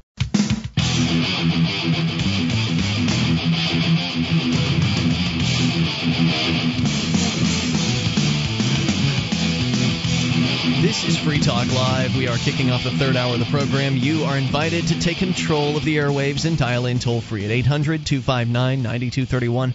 That's the SACL CAI toll free line. 1 800 259 9231. And it's Ian with you. And Mark. Uh, join us online at freetalklive.com. We've got news updates there, so you want to find out the latest about the show, just go to news.freetalklive.com. You can get signed up via email. You can follow our Twitter profile.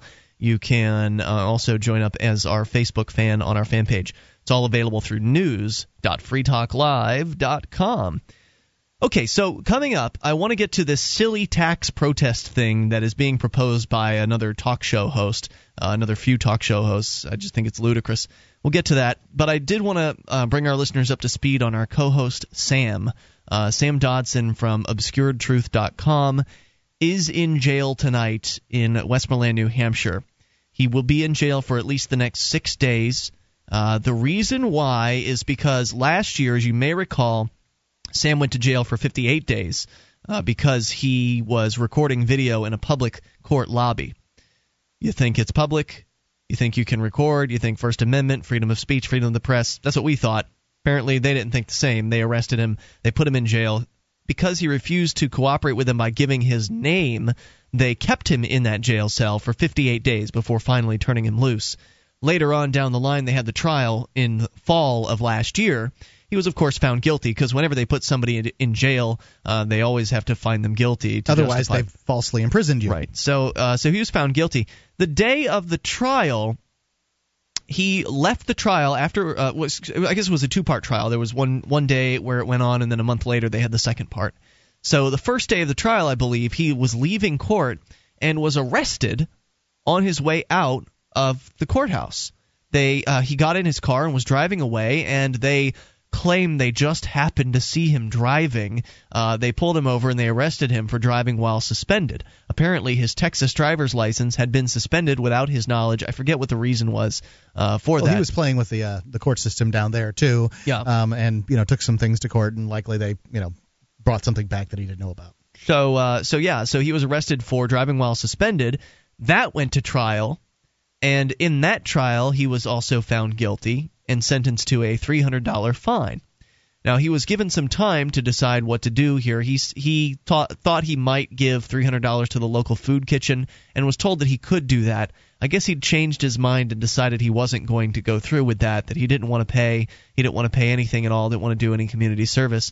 And so basically, it it took from I think it was October or September of last year through where we are today, uh, April or almost April, the uh, the end of March, uh, to actually get this resolved, if you will, because this $300 thing had been hanging over his head. They demanded he come back to court to explain himself.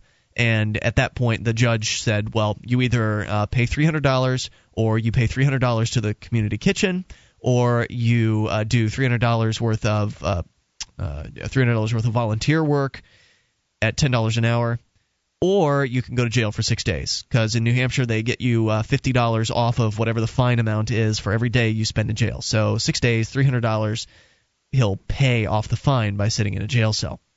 He never really told them which one of those he wanted. He did not want to choose, so the judge chose for him and put him in a jail cell. So our friend Sam Dodson from ObscuredTruth.com currently in jail.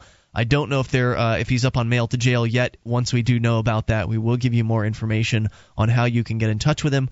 Also today, I don't think they should have put him in, but I sure wish he would have just given 300 bucks to the soup kitchen and stayed out. well, you know, it, it, it was his choice, right? I, I mean, I, that's all I said is I wish. Uh, and I, I like that option. It was an option that I actually kind of came up with uh, after I went to jail a couple of years ago. They were ask, they were demanding money from me for the whole couch thing, and uh, even though I spent time in jail, they still wanted money from me, which was really weird. Uh, so I told them, look, I'll give you. I'm feeling charitable. I'll do twice the amount. Uh, I'll give twice the amount to uh, the local charity because I'd much rather have uh, fine money that the government is demanding go into a local charity than go into the state's coffers. Yeah, I mean, obviously, I don't, I don't think that uh, the not-for-profit model is the the best model out there. Then again, there are plenty of poor, uh, inefficient for-profit businesses out there too. But I certainly think it's far, far better than uh, than any government system. But in this case, Sam decided that uh, you know he uh, he wanted to cost them as much as he possibly could because it cost them sixty plus dollars a day to to keep somebody in a jail cell. So now they're they're, they're paying more than they I don't think it does um, cost them sixty plus dollars a day to keep somebody in a jail cell, and I'd like to go over that again if I can for all the people that think that they can martyr themselves by going to jails. Uh, if there are 59 people in the jail or 60 people in the jail, they still have to have just as many guards, just as many people on staff, just as much stuff goes on. I mean, the only thing that you cost them is the bologna sandwich that they d- dish out at Yeah. uh, lunch, the carton of milk that they probably get subsidized from the federal government. You're actually giving them money by being there, not taking it from them. Because the federal government gives local governments money for doing it. They want you in jail. They don't, I don't want think you the federal free. government pays them money for local prisoners. The That- I do- I- as I understand it, they actually federal do. prisoners and they pay money As I them. understand, they do it for for nutritional reasons. They do give money to for hmm. local prisoners being there. Yes. Interesting. That, you, you, people, somebody can check. This is just something I heard in jail, but you know, I- So- my, that, that's as valid as what you're saying. There's some other uh, nonsense that went on in the same courtroom today. However, uh, they sentenced another activist up here who was charged with trespassing during one of the, uh, the the there was a pumpkin fest last year and there was a 420 celebration that went on outside of it. Uh, some folks were arrested for the for smoking cannabis, but after those guys were arrested, after three people were arrested for cannabis, three more were arrested for trespassing after walking into the unlocked door of City Hall and uh, being arrested for trespassing. And you know, Did they the refuse to leave? The, that was the claim of the police. They the police claim they told them to leave. They did not. They kept coming in, so they were arrested. So one of them was tried for uh, trespassing today, and the, they found guilty, of course, because he went to jail.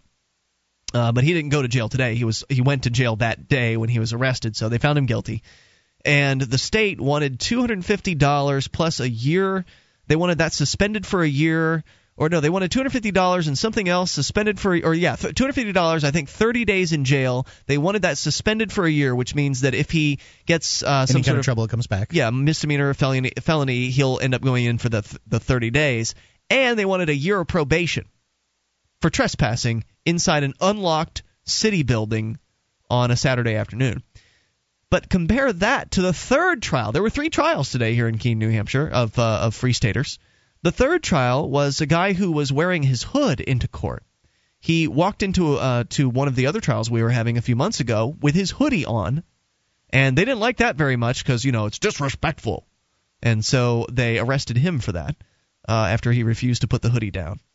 And I don't think he he wanted to stand on any kind of religious grounds or anything like that. Uh, he just he didn't really even have a he didn't really even bother to make a case. He just kind of went up there and and went through the process of having a trial without necessarily doing much on on his side of it.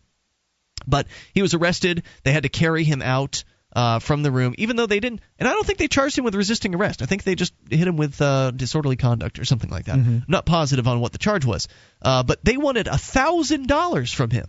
For what? So, a thousand dollars for for having a hood on in a court. Hmm. That was the recommended sentence. They wanted 500 of it suspended and the other $500 in cash.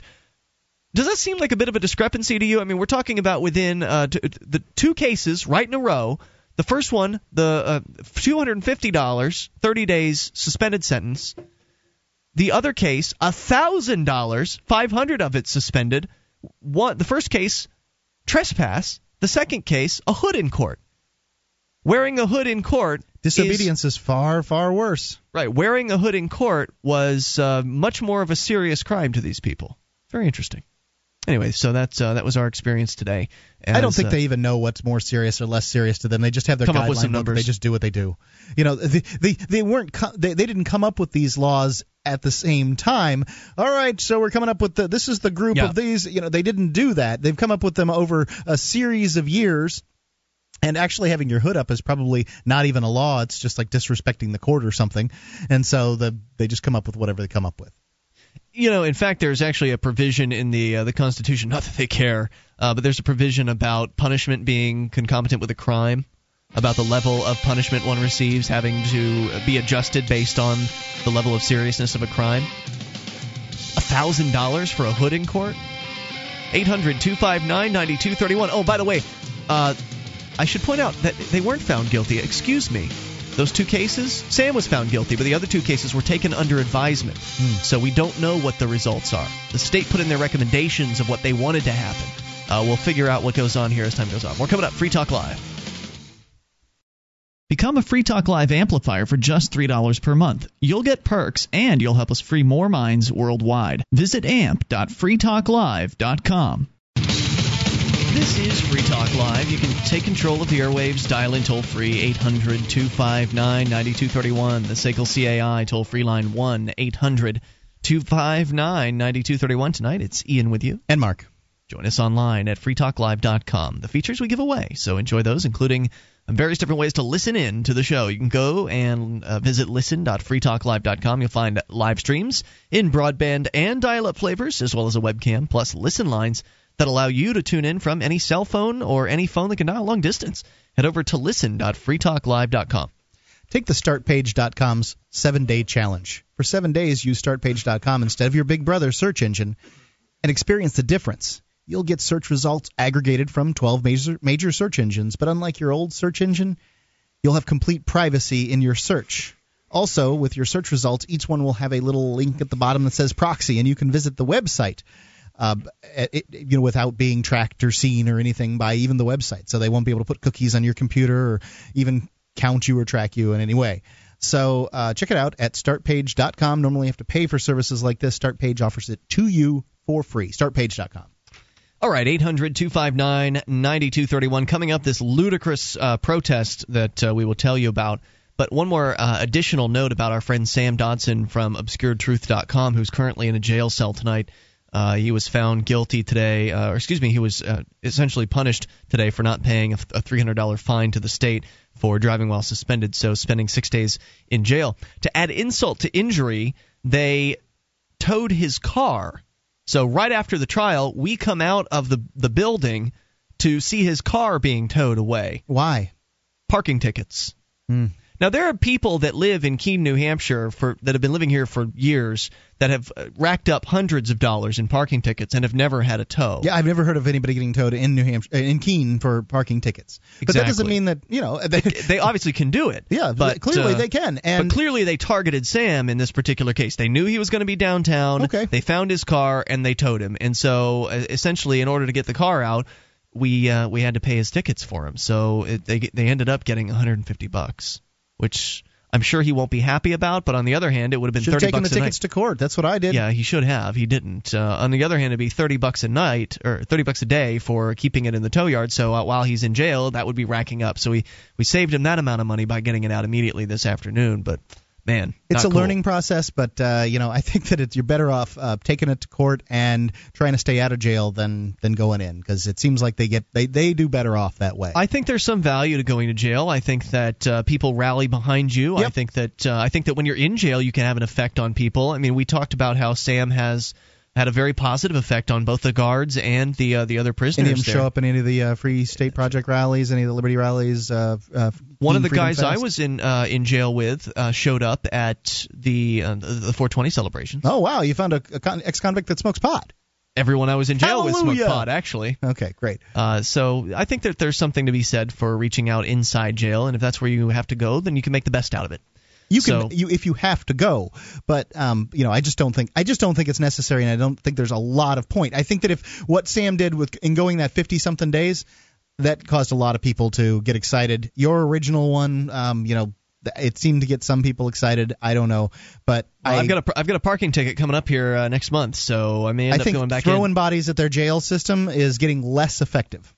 All right, 800 259 9231. I think you are absolutely wrong about that, Mark. I think that there have not been enough bodies thrown at their jail system. Dude, you can't jam up their jail system nearly as fast as you can jam, jam up their judicial system. I agree with that, but they don't have enough. If you were to do a mass protest to where you had uh, people breaking some silly law, you had 25 sure, sure. people they breaking just the law. don't do anything. Right, Th- they that's what ha- that's what's happening with your 420 rallies. Right. They don't come and do anything Good, about it so because they can't do anything Good. about it.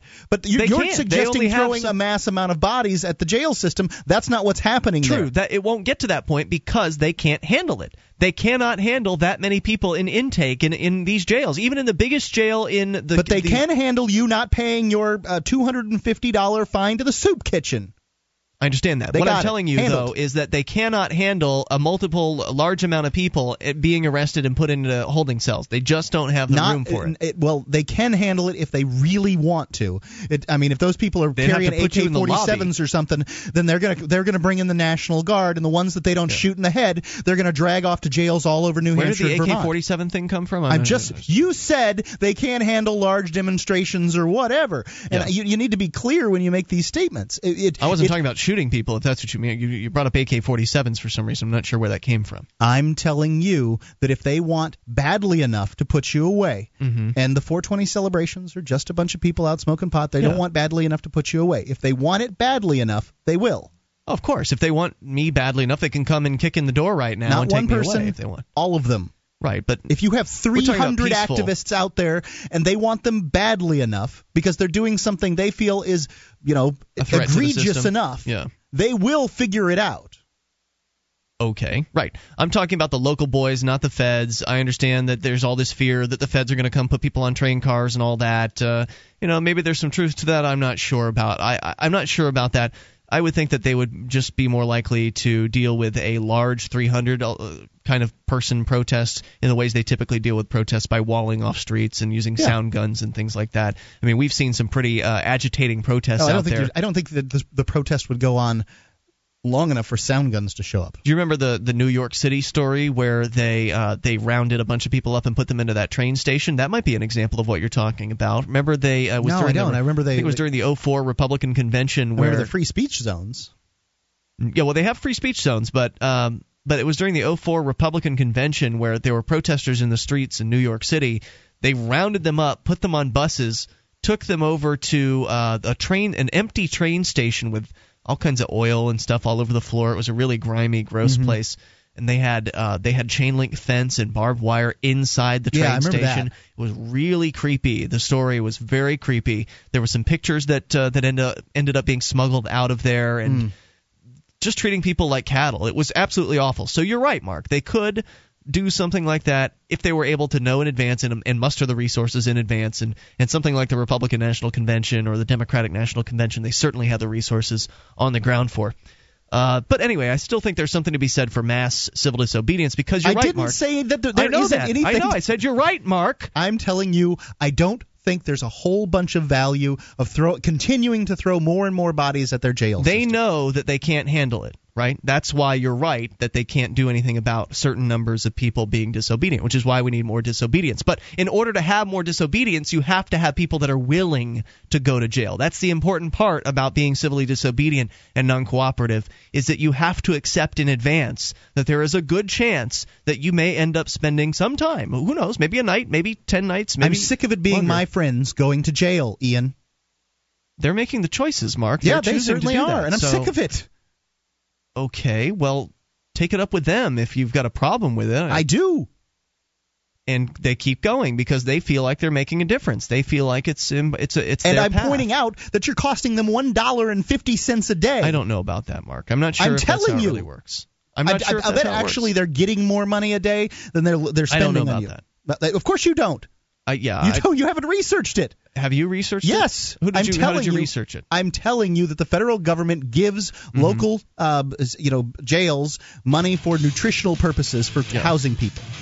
Well, and I've heard that they spend a certain amount per day on uh, on the prisoners. So like a certain dollar right, amount per right. day. Right. Well, that's an average, Ian. But Yeah. it doesn't matter how many prisoners are in you don't think jail. they get a larger budget the next year if they have more prisoners? You don't think that would be the case? Uh, you know, maybe, but I don't see why. No, why would they? All right, A 800 259 9231. That's the SACL CAI toll free line. You can bring up anything, whether you think civil disobedience is effective or not. That's another question. We'll give you a, give you a silly protest coming up. This program is brought to you by FreeKeen.com. FreeKeen.com features audio, video, and blogs chronicling the transition to a voluntary society. FreeKeen.com also has comments and discussion forums so you can be heard. FreeKeen.com. This is Free Talk Live. You can bring up whatever's on your mind by dialing in toll free to 1 800 259 9231, the SACL CAI toll free line tonight. It's Ian with you. And Mark. Join us online at freetalklive.com. The features, they are free, so enjoy those on us. Again, that's freetalklive.com, and uh, some of our features include our webcam, which allows you to watch the show for whatever reason you might want to. You can. It's there for you free at cam.freetalklive.com. Segal CAI is the main sponsor of the show, and they handle collections, early out billing, and purchase charged off receivables. But they've uh, opened new new wing under Jason Osborne, and that's a uh, a wing that will help you with uh, political campaigns or um, you know all kinds of needs that you might have of contacting a mass amount of people through the telephone. Segal CAI. They uh, you can get a, see their banner at freetalklive.com. All right, 800 259 9231. We go to your phone calls, and coming up, we get a chance. We'll tell you about this ludicrous tax revolt thing uh, that's going on. Sid is in Alabama. You're on Free Talk Live. Hello, Sid. Hello, Sid in Alabama. You're on the air. Yo, what's up, fellas? What's on your mind tonight, Sid? Um, well, I was telling the guy that answered the phone that um, about uh, two years ago, maybe um, after leaving uh, sports practice at University in Auburn, Alabama, um, I was picked up for public. I was watching, not playing. Uh, picked up for public intoxication. Oh boy. Um, it's kind of a common thing for the police uh, in Auburn to stop people, like in the evenings when they're walking home. They, Sure. they say they're, you know, checking, you know, checking on us, making sure we're okay or whatever. Yeah, they're checking Uh, to see if they can put you in some handcuffs. Yeah, well, that's what happened to me. Um, uh, he asked me where I lived, and I had literally just moved there. He asked me what my address was, and I really had no idea. Um, so with that, he took me uh, down to the station, and basically I had to sit there all night. It wasn't. I think. I mean, I technically, I guess I got arrested, but um, I got fined and for public intoxication, walking home um, intoxicated, as he said. Now, no breathalyzers are given, but I spoke to lawyers, and they're like, basically, they said it was my word versus his, um, and that I would. They'd never won a case, so my best bet was just to plead. So, all in all, I think uh, aside from the maybe six a hours, minute. You paid a so- lawyer to was it a public defender or you paid a lawyer? No, I went. I went to three different lawyers, and they all gave me the same thing. They said they take it to court, but I'd never win because it was literally. I mean, there was no proof. It was my word versus his, and that they'd never seen a judge side with anyone but the arresting officer. Mm-hmm. Um, I went down there. Um, well, actually, to be honest, first um, I thought I was like I just researched the law in Alabama, whatever, in Auburn, and um, you know I went to the judge, represented myself. I know big, big mistake, but I was young at the time. Um, I wouldn't younger, say that's a should say. mistake. If you want to, Huh? if I wouldn't say it's a mistake. We've got people up here uh, essentially appearing as themselves in court all the time. Uh, it's it's a way to save money. You don't have to pay a lawyer, and you challenge this the system, and uh, and you- you know you go not guilty, and you don't take a plea bargain. So I, I wouldn't say that's necessarily a mistake. But go ahead and tell your uh, your story. Well, uh, anyway, I um, got up and I, like I said, I did my research, read, and to be technically considered um, to be arrested for public intox, you have to be a viable threat to an immediate threat. I think is the wording to yourself or someone else. And like I said, I was walking on the sidewalk to my apartment, so. Um, when I got up there and told the judge this, his exact words were, my friend was with me and he was just flabbergasted. Um, he told the judge said, "Don't come in my courtroom and uh, quote me the law." and um, and from there, you know, things only got better. Um, he at that time, basically, he didn't let me talk anymore, and he told me what a disappointment I must be to my family. Uh, he, Wow. he gave his own personal views, of course.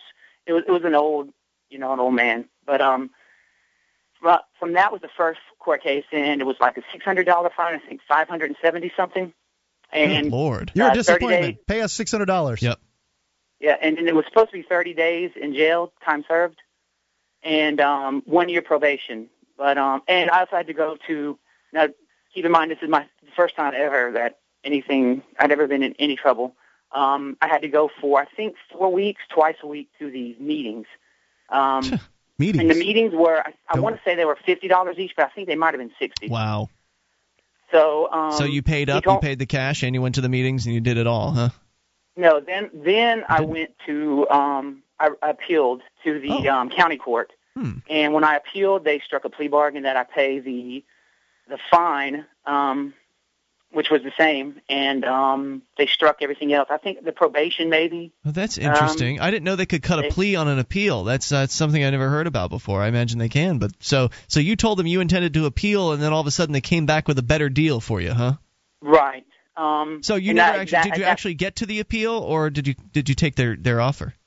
No, no, no. After I, I I had to appeal that day. They they I had to go down um after the judge's decision I had to go down and um and almost immediately I had till the end of court that day to come Wow. back and decide. And then I went and um just took the public defendant because I figured that was better than nothing. The other guys told me they're going to charge at least a thousand dollars um if the uh, case went to court.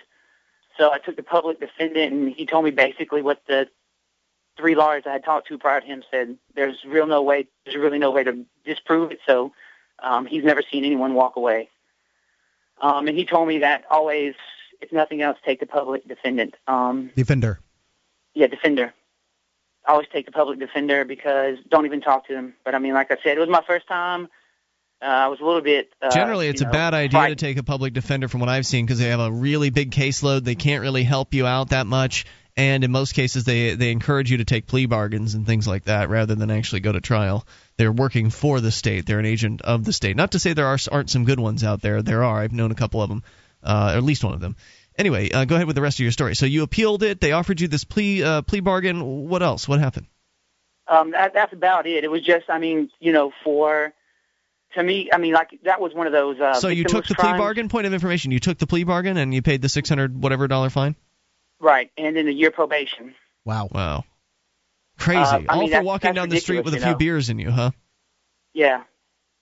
I mean, like I said, it was just watching. What was? Can whatever. I? Can we think it was a baseball rewind your story back to when you were on the street? I mean, were you really Right. drunk? I mean, were you stumbling? Do you recall? No, no, no, not stumbling. I mean, like I said, they stop people. I got stopped jogging because I'm a night owl, and I was coming home about 11:30 that night. Um, So you were on I had a foot. nice little tour of the city. Did, was it a cop in a car? Did he pull over to the side Yeah. of the road? And Yep. so, So you, So you were he- dr- jogging drunk? No, no, no, no, no. I'm just while I was jogging after that. Okay. A few times I got st- I got stopped. I see. So you're just saying that it's a common practice to stop people. okay, but what Very about the night you were actually stopped? You were you jogging at that time, or were you just walking home? No, no, I was I was walking home. I mean, And how drunk were you that night? um, I would say not like beyond hammer, not like stumbling, but Mhm. I mean, I was probably pretty drunk. Slurring. Um, Pretty I, drunk. even when I get really drunk, I don't swear, so Okay. probably not. So the cop comes up to you and does what? Asks you questions. Do you recall much of the conversation? Yeah, yeah, sure. I, I recall it all perfectly. Um, he sat me down in the back. Well, he talked to me. He's like, "Where, where do you live?" And I, and I kind of pointed. I was like, "Just down there to the right," because I was uh, very close to university, um, maybe three three blocks away. And um, he said, "But where?" And I was like, uh, "I don't know. I mean, I, I literally don't. I don't even know my address there. I didn't stay at that apartment very long. But um, um, then he sat me in the back of his police car, ran Wow. to Point of information. I'd um, like to share this information here. Uh, and by the way, I did order a copy of the 10 things about how to deal with the police from the folks over at Flex Your Rights. I haven't received the, the disc yet, but I look forward to reviewing that and talking about it. Um, if the police are approaching you and you're on foot, you have no obligation to speak to them. It's called a it's called a contact, and uh, they if you're in a car and they pull you over, then you probably do have to at least show them your license. You They'll still shoot out don't your have to- tires. you still don't have to speak to them. Uh, but if you are on foot as you were, and a cop pulls up and starts shining a light at you and asking you questions, you can just say you you don't even have to speak. You can just keep walking. If you want to speak, you can you know say If they're something. asking a bunch of questions, you, I mean, you, you, are you conducting an investigation, officer? Yeah, I have some place to be. Thank you. Goodbye. And you just keep walking. It, in many cases, it's people's willingness to interact with the police that leads to them with bracelets on and being thrown in a cage. Whether you knew that or not at the time, I don't know. not. But uh, most people no, I don't. really didn't. Yeah, most people don't. So next time you're on your feet and you're walking or biking or whatever somewhere, uh, just you know, don't talk to them. There's nothing you can, there's nothing that you can gain from talking to them. If they're looking for a, a rapist or something like that, you can offer to help. You know, is there something I can help you with? Uh, but if they're asking you questions about who you are and what you're doing, I gotta go. Thanks for the call tonight. Appreciate hearing from you. More coming up. This is Free Talk Live. You can take control of the airwaves even in these remaining moments. Enough time for your call at 800 259 9231. That's the SACL CAI toll free line.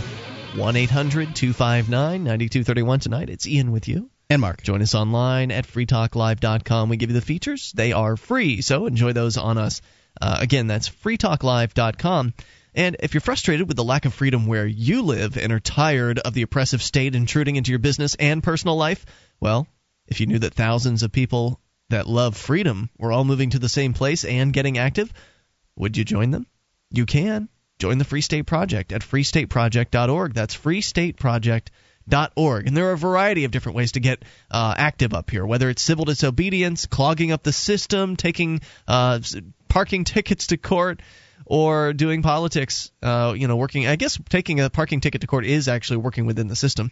Technically, it's just an unusual tactic.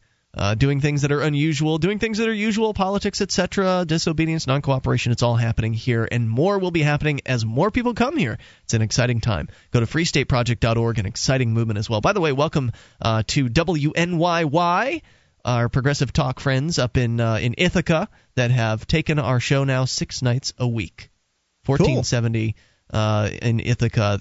On board now, joining us for our third hour live on weeknights and taking all three hours of our Saturday show. I think they delay broadcast a couple of the hours of the Saturday show, doing 9 to midnight. So expanding out from uh, Saturdays to all week long. Welcome to Ithaca. Yep. Uh, th- thanks very much for uh, for carrying us. And you know, if you're uh, pretty much a weeknight listener and uh, you haven't heard the show to, uh, before, well, you know, first off, don't make any judgments, uh, you know, about us being, say, libertarian and libertarian being a kind of Republican offshoot. No, that's not how we are. Um, just you know, listen. We're real consistent. We believe in liberty on every issue, every time. So, welcome again to Progressive Talk 1470 WNYY, and our listeners there in uh, in Ithaca will be on every night there. So, join us uh, again and again, and call in and bring up anything. That's one of the Yeah. other ways the show is different. Challenge Uh, us. Yeah, challenge us, or Well, bring it's up not like we're going to drop you, not going to cut you off. bring up whatever it is that you know might happen to be interesting to you. As we go to the phones and the fun, David in New Hampshire, you're on Free Talk Live. Hello, David.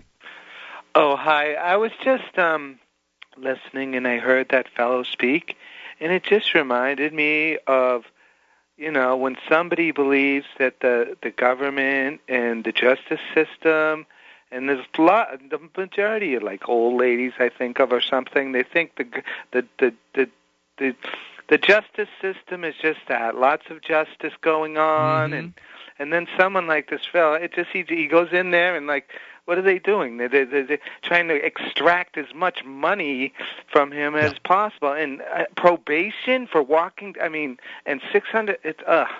That's what the justice Kills system really is. It's really just a cover. Uh, it's a public relations scheme to cover violence. It's a cover Extortion. for for extortion. It's a cover for violence against mostly uh, people that haven't harmed others. You sit in on an arraignment in any town across America, any city in America, and you'll see case after case of things like drug possession, open containers. stuff. Sure, occasionally you'll see a domestic abuse and you know some something or arson or something like that that actually involves a victim. Usually, the domestic abuse, the woman sitting alongside of anyway. you know. So you're absolutely right, David. It is a uh, it's a system set up to scam people out of their money.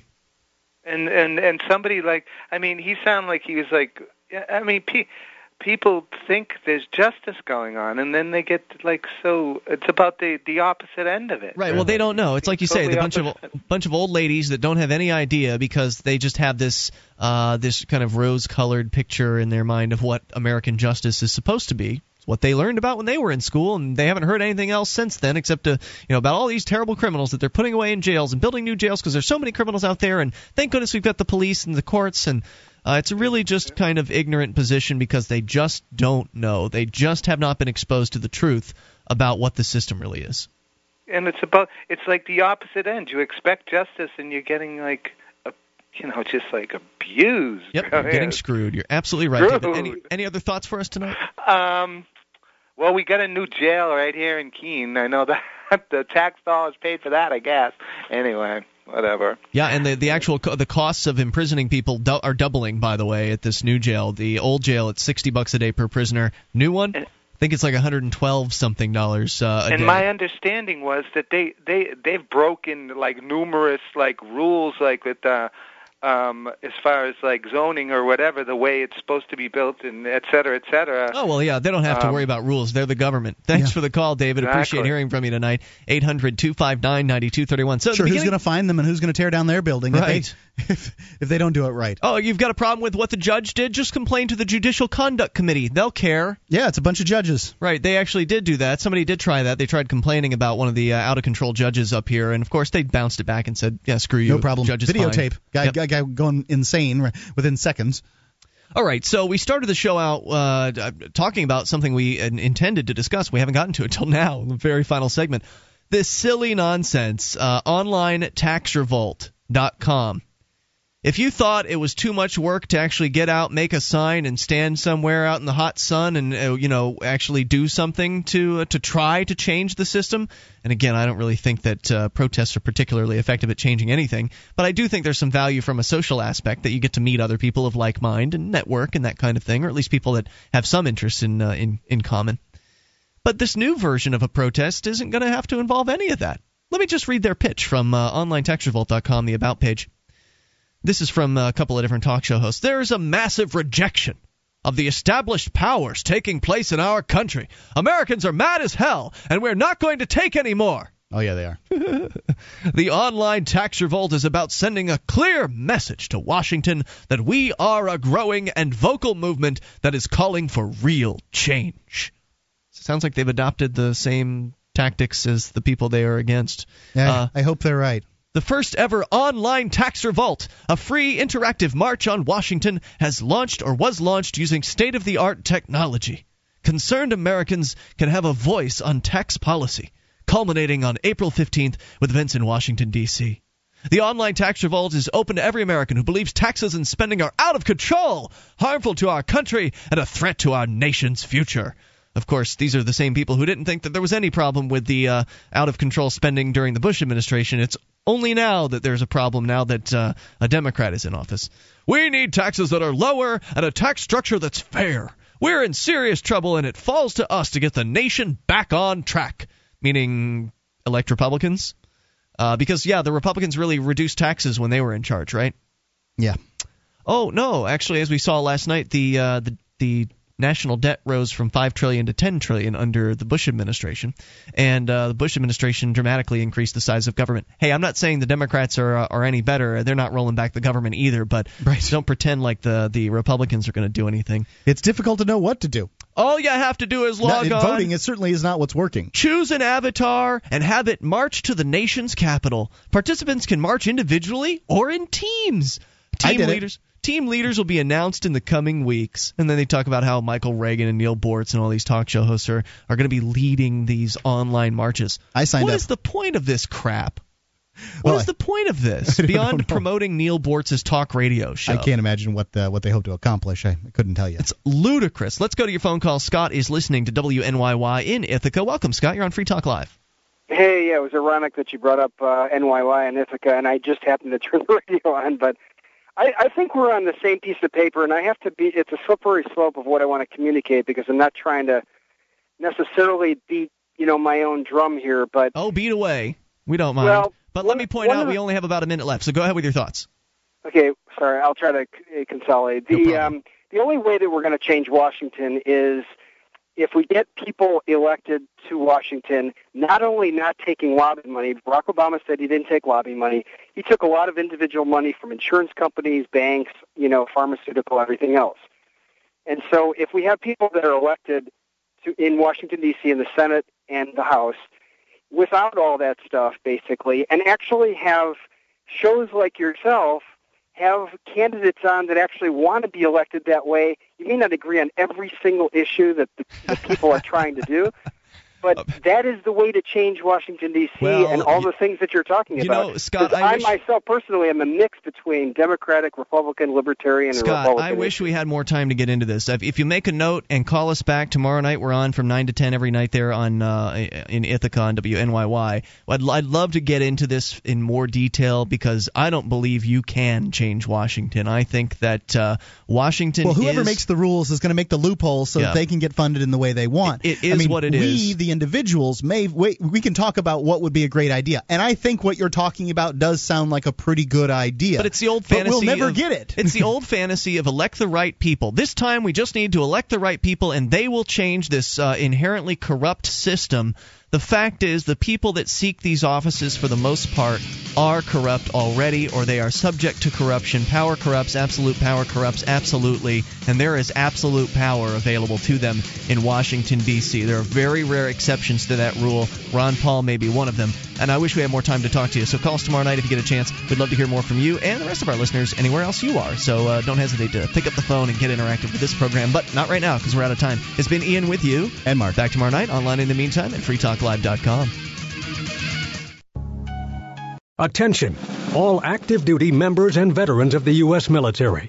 Your proud service to your country entitles you with the right to participate in special VA loan programs with benefits not available to the general public, like the ability to purchase a new home with no down payment or mortgage insurance, or refi with cash out up to 100% of your present home equity with less strict credit criteria. You are entitled to these benefits. Review them online at varadio.com. This is Tim Lewis from iFreedom Direct and a veteran of Operation Iraqi Freedom. I want you to know that as a member or veteran of the United States military, you've earned special rights and privileges. On your feet and get the details at varadio.com. iFreedom Direct Corporation is a private lender approved by the VA and licensed in most states. In certain states, certain restrictions and limitations apply. For a current list of licenses, disclosures, and all benefits, go to varadio.com.